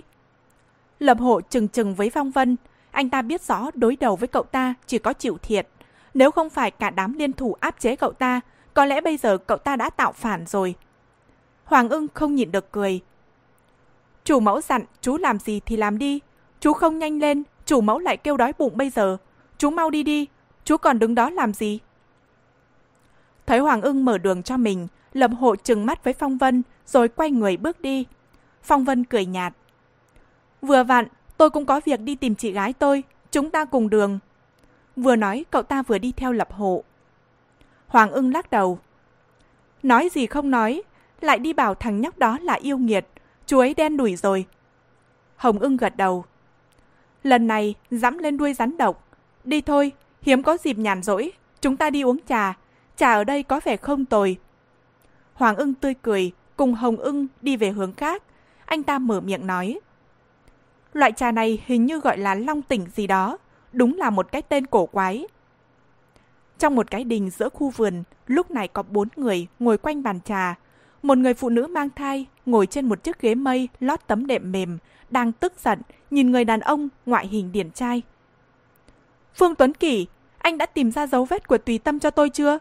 Ai nói với tôi cho thời hạn 3 ngày là đủ? Bây giờ bao nhiêu lâu rồi? Anh thử nói cho tôi nghiễm nào. Thấy ly tâm trừng mắt với mình, Tuấn Kỳ bất giác hối hận. Vừa rồi anh ta không cẩn thận nhắc đến chuyện cũ, khiến cọp cái nổi giận. Anh ta gượng cười. Tôi làm sao biết được có người bốc hơi như không khí. Tôi đã lật cả Hồng Kông mà không tìm thấy cô ấy. Ly Tâm vẫn chưa nguôi giận. Lúc đó Tuấn Kỳ hứa với cô sẽ tìm ra tùy tâm trong ba ngày. Do cô gặp phải chuyện nhiều căng thẳng, nên tạm gác vụ đó sang một bên. Sau này khi nhớ lại, cô đã cử nhiều người đi tìm nhưng vẫn không tìm thấy tùy tâm, làm cho cô lo lắng đến tận bây giờ. Anh đúng là đồ vô dụng, còn hay nói khoác lác. Ly Tâm cầm một quả mơ, ném mạnh về phía Tuấn Kỳ. Tuấn Kỳ giơ tay, bắt lấy quả mơ, rồi bỏ vào miệng. Quả mơ chua đến nỗi, mặt anh ta nhăn như bị rách. Tú Thủy ngồi bên cạnh chứng kiến cảnh này, khóc cười không xong. Cô giữ tay Ly Tâm.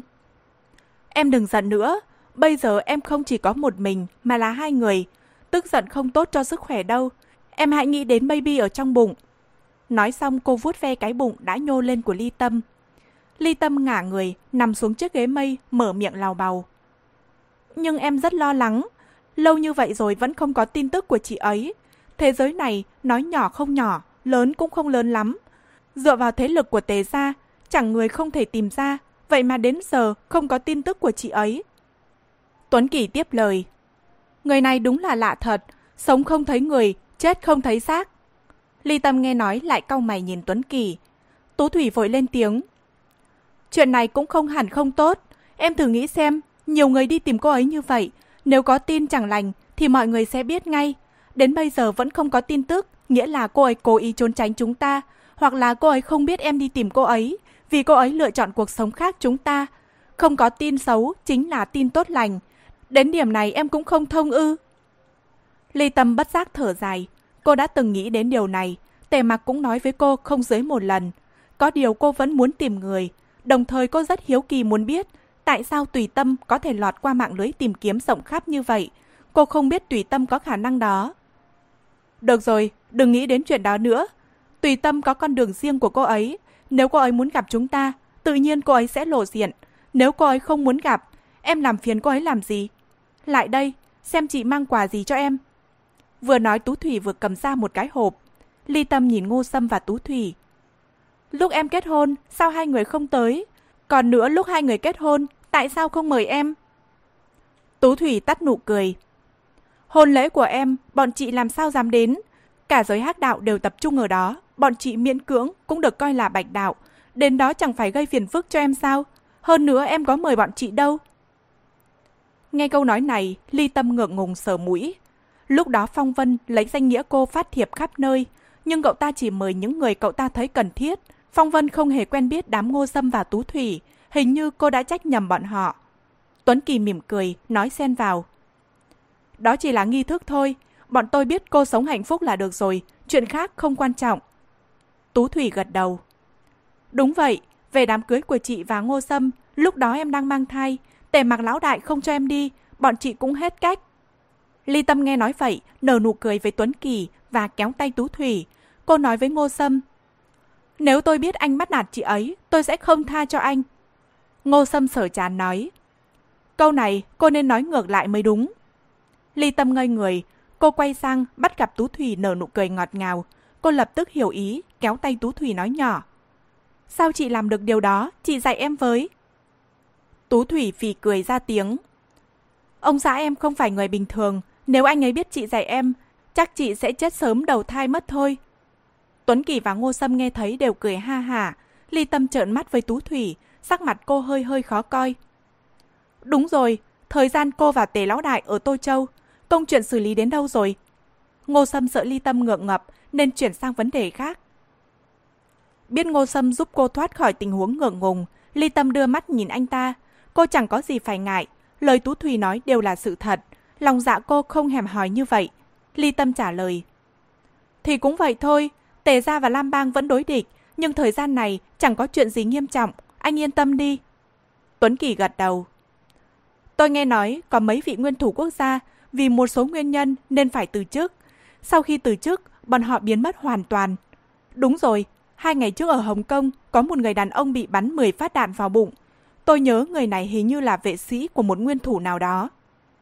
Nghe Tuấn Kỳ nói đến đây, Ly Tâm lập tức hiểu được người đàn ông bị bắn chết chính là người đã làm cô bị thương. Hắn cũng coi như có bản lĩnh, trốn lâu như vậy mới bị mò ra. Chắc đây là tề mặc trả thù cho cô. Tề mặc không hề nói với cô điều này. Có lẽ hắn không muốn cô biết chuyện vì sợ ảnh hưởng đến đứa con trong bụng. Được rồi, chúng ta nói đến chuyện vui đi. Hiếm có dịp ly tâm tới Trung Quốc, đừng bàn chuyện mấy vụ đó nữa. Thấy ly tâm trầm mặc, Tú Thủy vội lên tiếng. Tú Thủy vừa dứt lời, Ngô Sâm cười cười. Người ta nói phụ nữ có thai, tính tình kỳ quái, nhưng tôi lại thấy ly tâm có tình người hơn. Tuấn Kỳ gật đầu. Đúng vậy, trước đây cô ấy vô tâm vô tư, tự nhiên phóng khoáng, thích làm gì thì làm. Lúc nào cũng như cơn gió, bây giờ tốt hơn nhiều, cô ấy trở nên ấm áp và có tình người hơn. Ly tâm lườm hai người đàn ông, Tú Thủy cười cười. Gió không định hình, lượn khắp bầu trời nên tự nhiên sẽ vô tâm vô tư. Bây giờ em có người để nhớ nhung, có nơi dừng chân ấm áp nên thay đổi là lẽ đương nhiên. Ly tâm bất giác ngây người, cô chưa bao giờ nghĩ đến câu nói này, nhưng nghe qua có vẻ rất thân thiết, rất dễ chịu. Buồn nôn quá! Một giọng nói lạnh lùng vọng tới, mọi người quay đầu, thấy Phong Vân và Lập Hộ đang đi đến bên bậc thang. Lời phát biểu từ cái miệng xinh xắn của cậu bé. Thằng nhóc này, đi chỗ khác chơi. Ly Tâm lườm Phong Vân, rồi Ly Tâm quay sang Lập Hộ. Tôi đang muốn ăn thứ này. Lập Hộ bưng khay hoa quả đến trước mặt Ly Tâm. Ly Tâm giơ tay đỡ lấy và nói với đám tú thủy. Mọi người thưởng thức đi, em đã muốn ăn từ hai ngày nay mà bây giờ mới có. Tề mặc, vợ anh đang ăn dưa hấu đông lạnh kia kìa. Ly Tâm vừa định cầm miếng dưa hấu, một giọng nói lãnh đạm đột nhiên vang lên. Ly Tâm vội rút tay về, ngó ngó nghiêng nghiêng từ phía.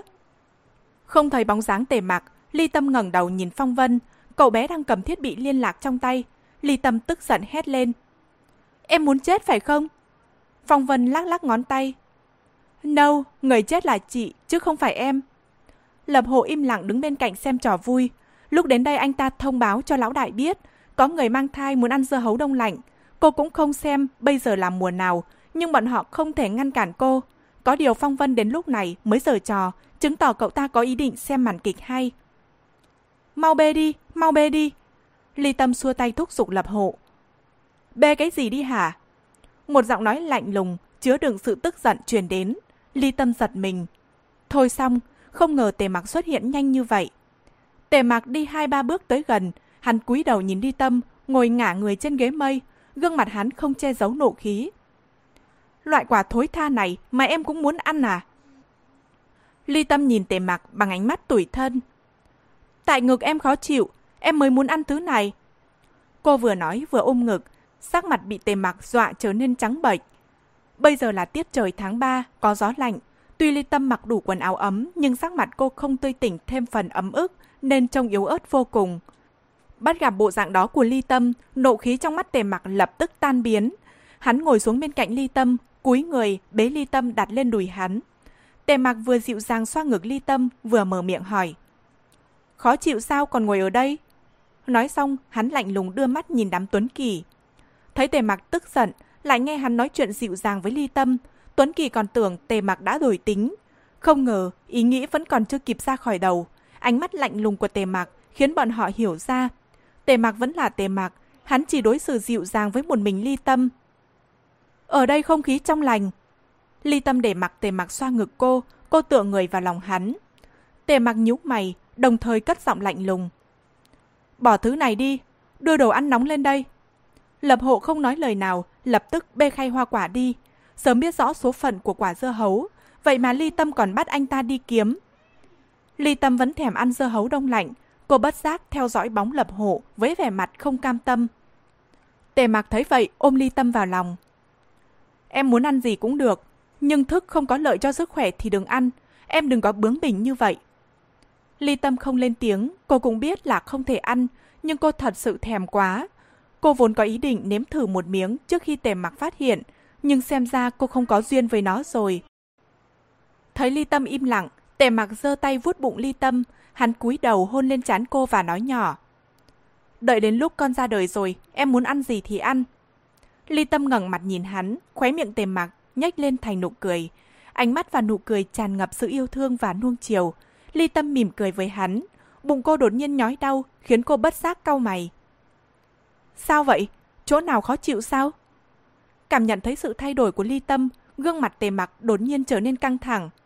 Ly Tâm lắc đầu. Không có gì, con vừa đạp em.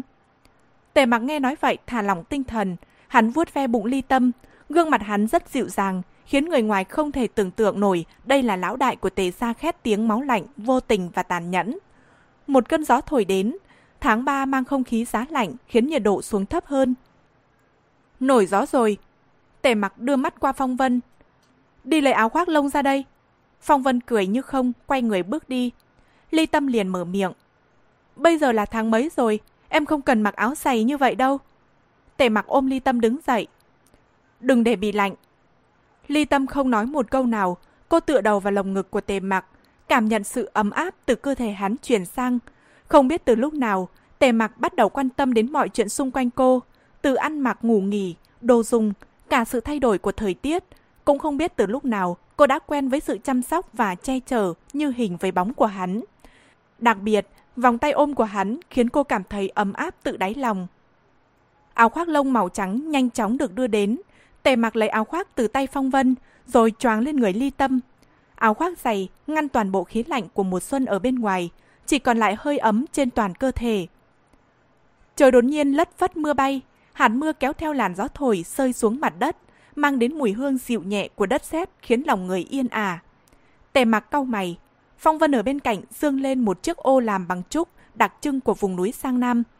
Tề mặc một tay cầm chiếc ô, một tay ôm chặt eo ly tâm, đưa cô bước đi trong mưa. Tuấn Kỳ, Tú Thủy và Ngô Sâm đứng đằng sau, chứng kiến toàn bộ cảnh đó, Tú Thủy lắc đầu. Thiết hán nhu tình, thiên hạ chắc không ai có thể nhìn thấy bộ dạng này của tề mặc. Phong Vân vừa dõi theo bóng dáng hai người trong mưa, cất giọng lạnh nhạt nói. Đó cũng là phúc của anh ta, có người như chị gái tôi, một lòng một dạ với anh ta. Trong cơn mưa xuân, chiếc ô che nghiêng trên đầu ly tâm, hai người không biết nói chuyện gì, thỉnh thoảng lại quay mặt vào nhau. Bóng hai người mỗi lúc một khuất dần. Tề mạc nói gì đó với ly tâm, cô đột nhiên quay sang, nở nụ cười rạng rỡ với hắn. Nụ cười của cô như trăm hoa nở rộ, tỏa ra một vẻ đẹp ấm áp trong tiết xuân giá lạnh. Mưa xuân tháng 3 ngày càng giả dích, hạnh phúc chỉ đơn giản thế thôi.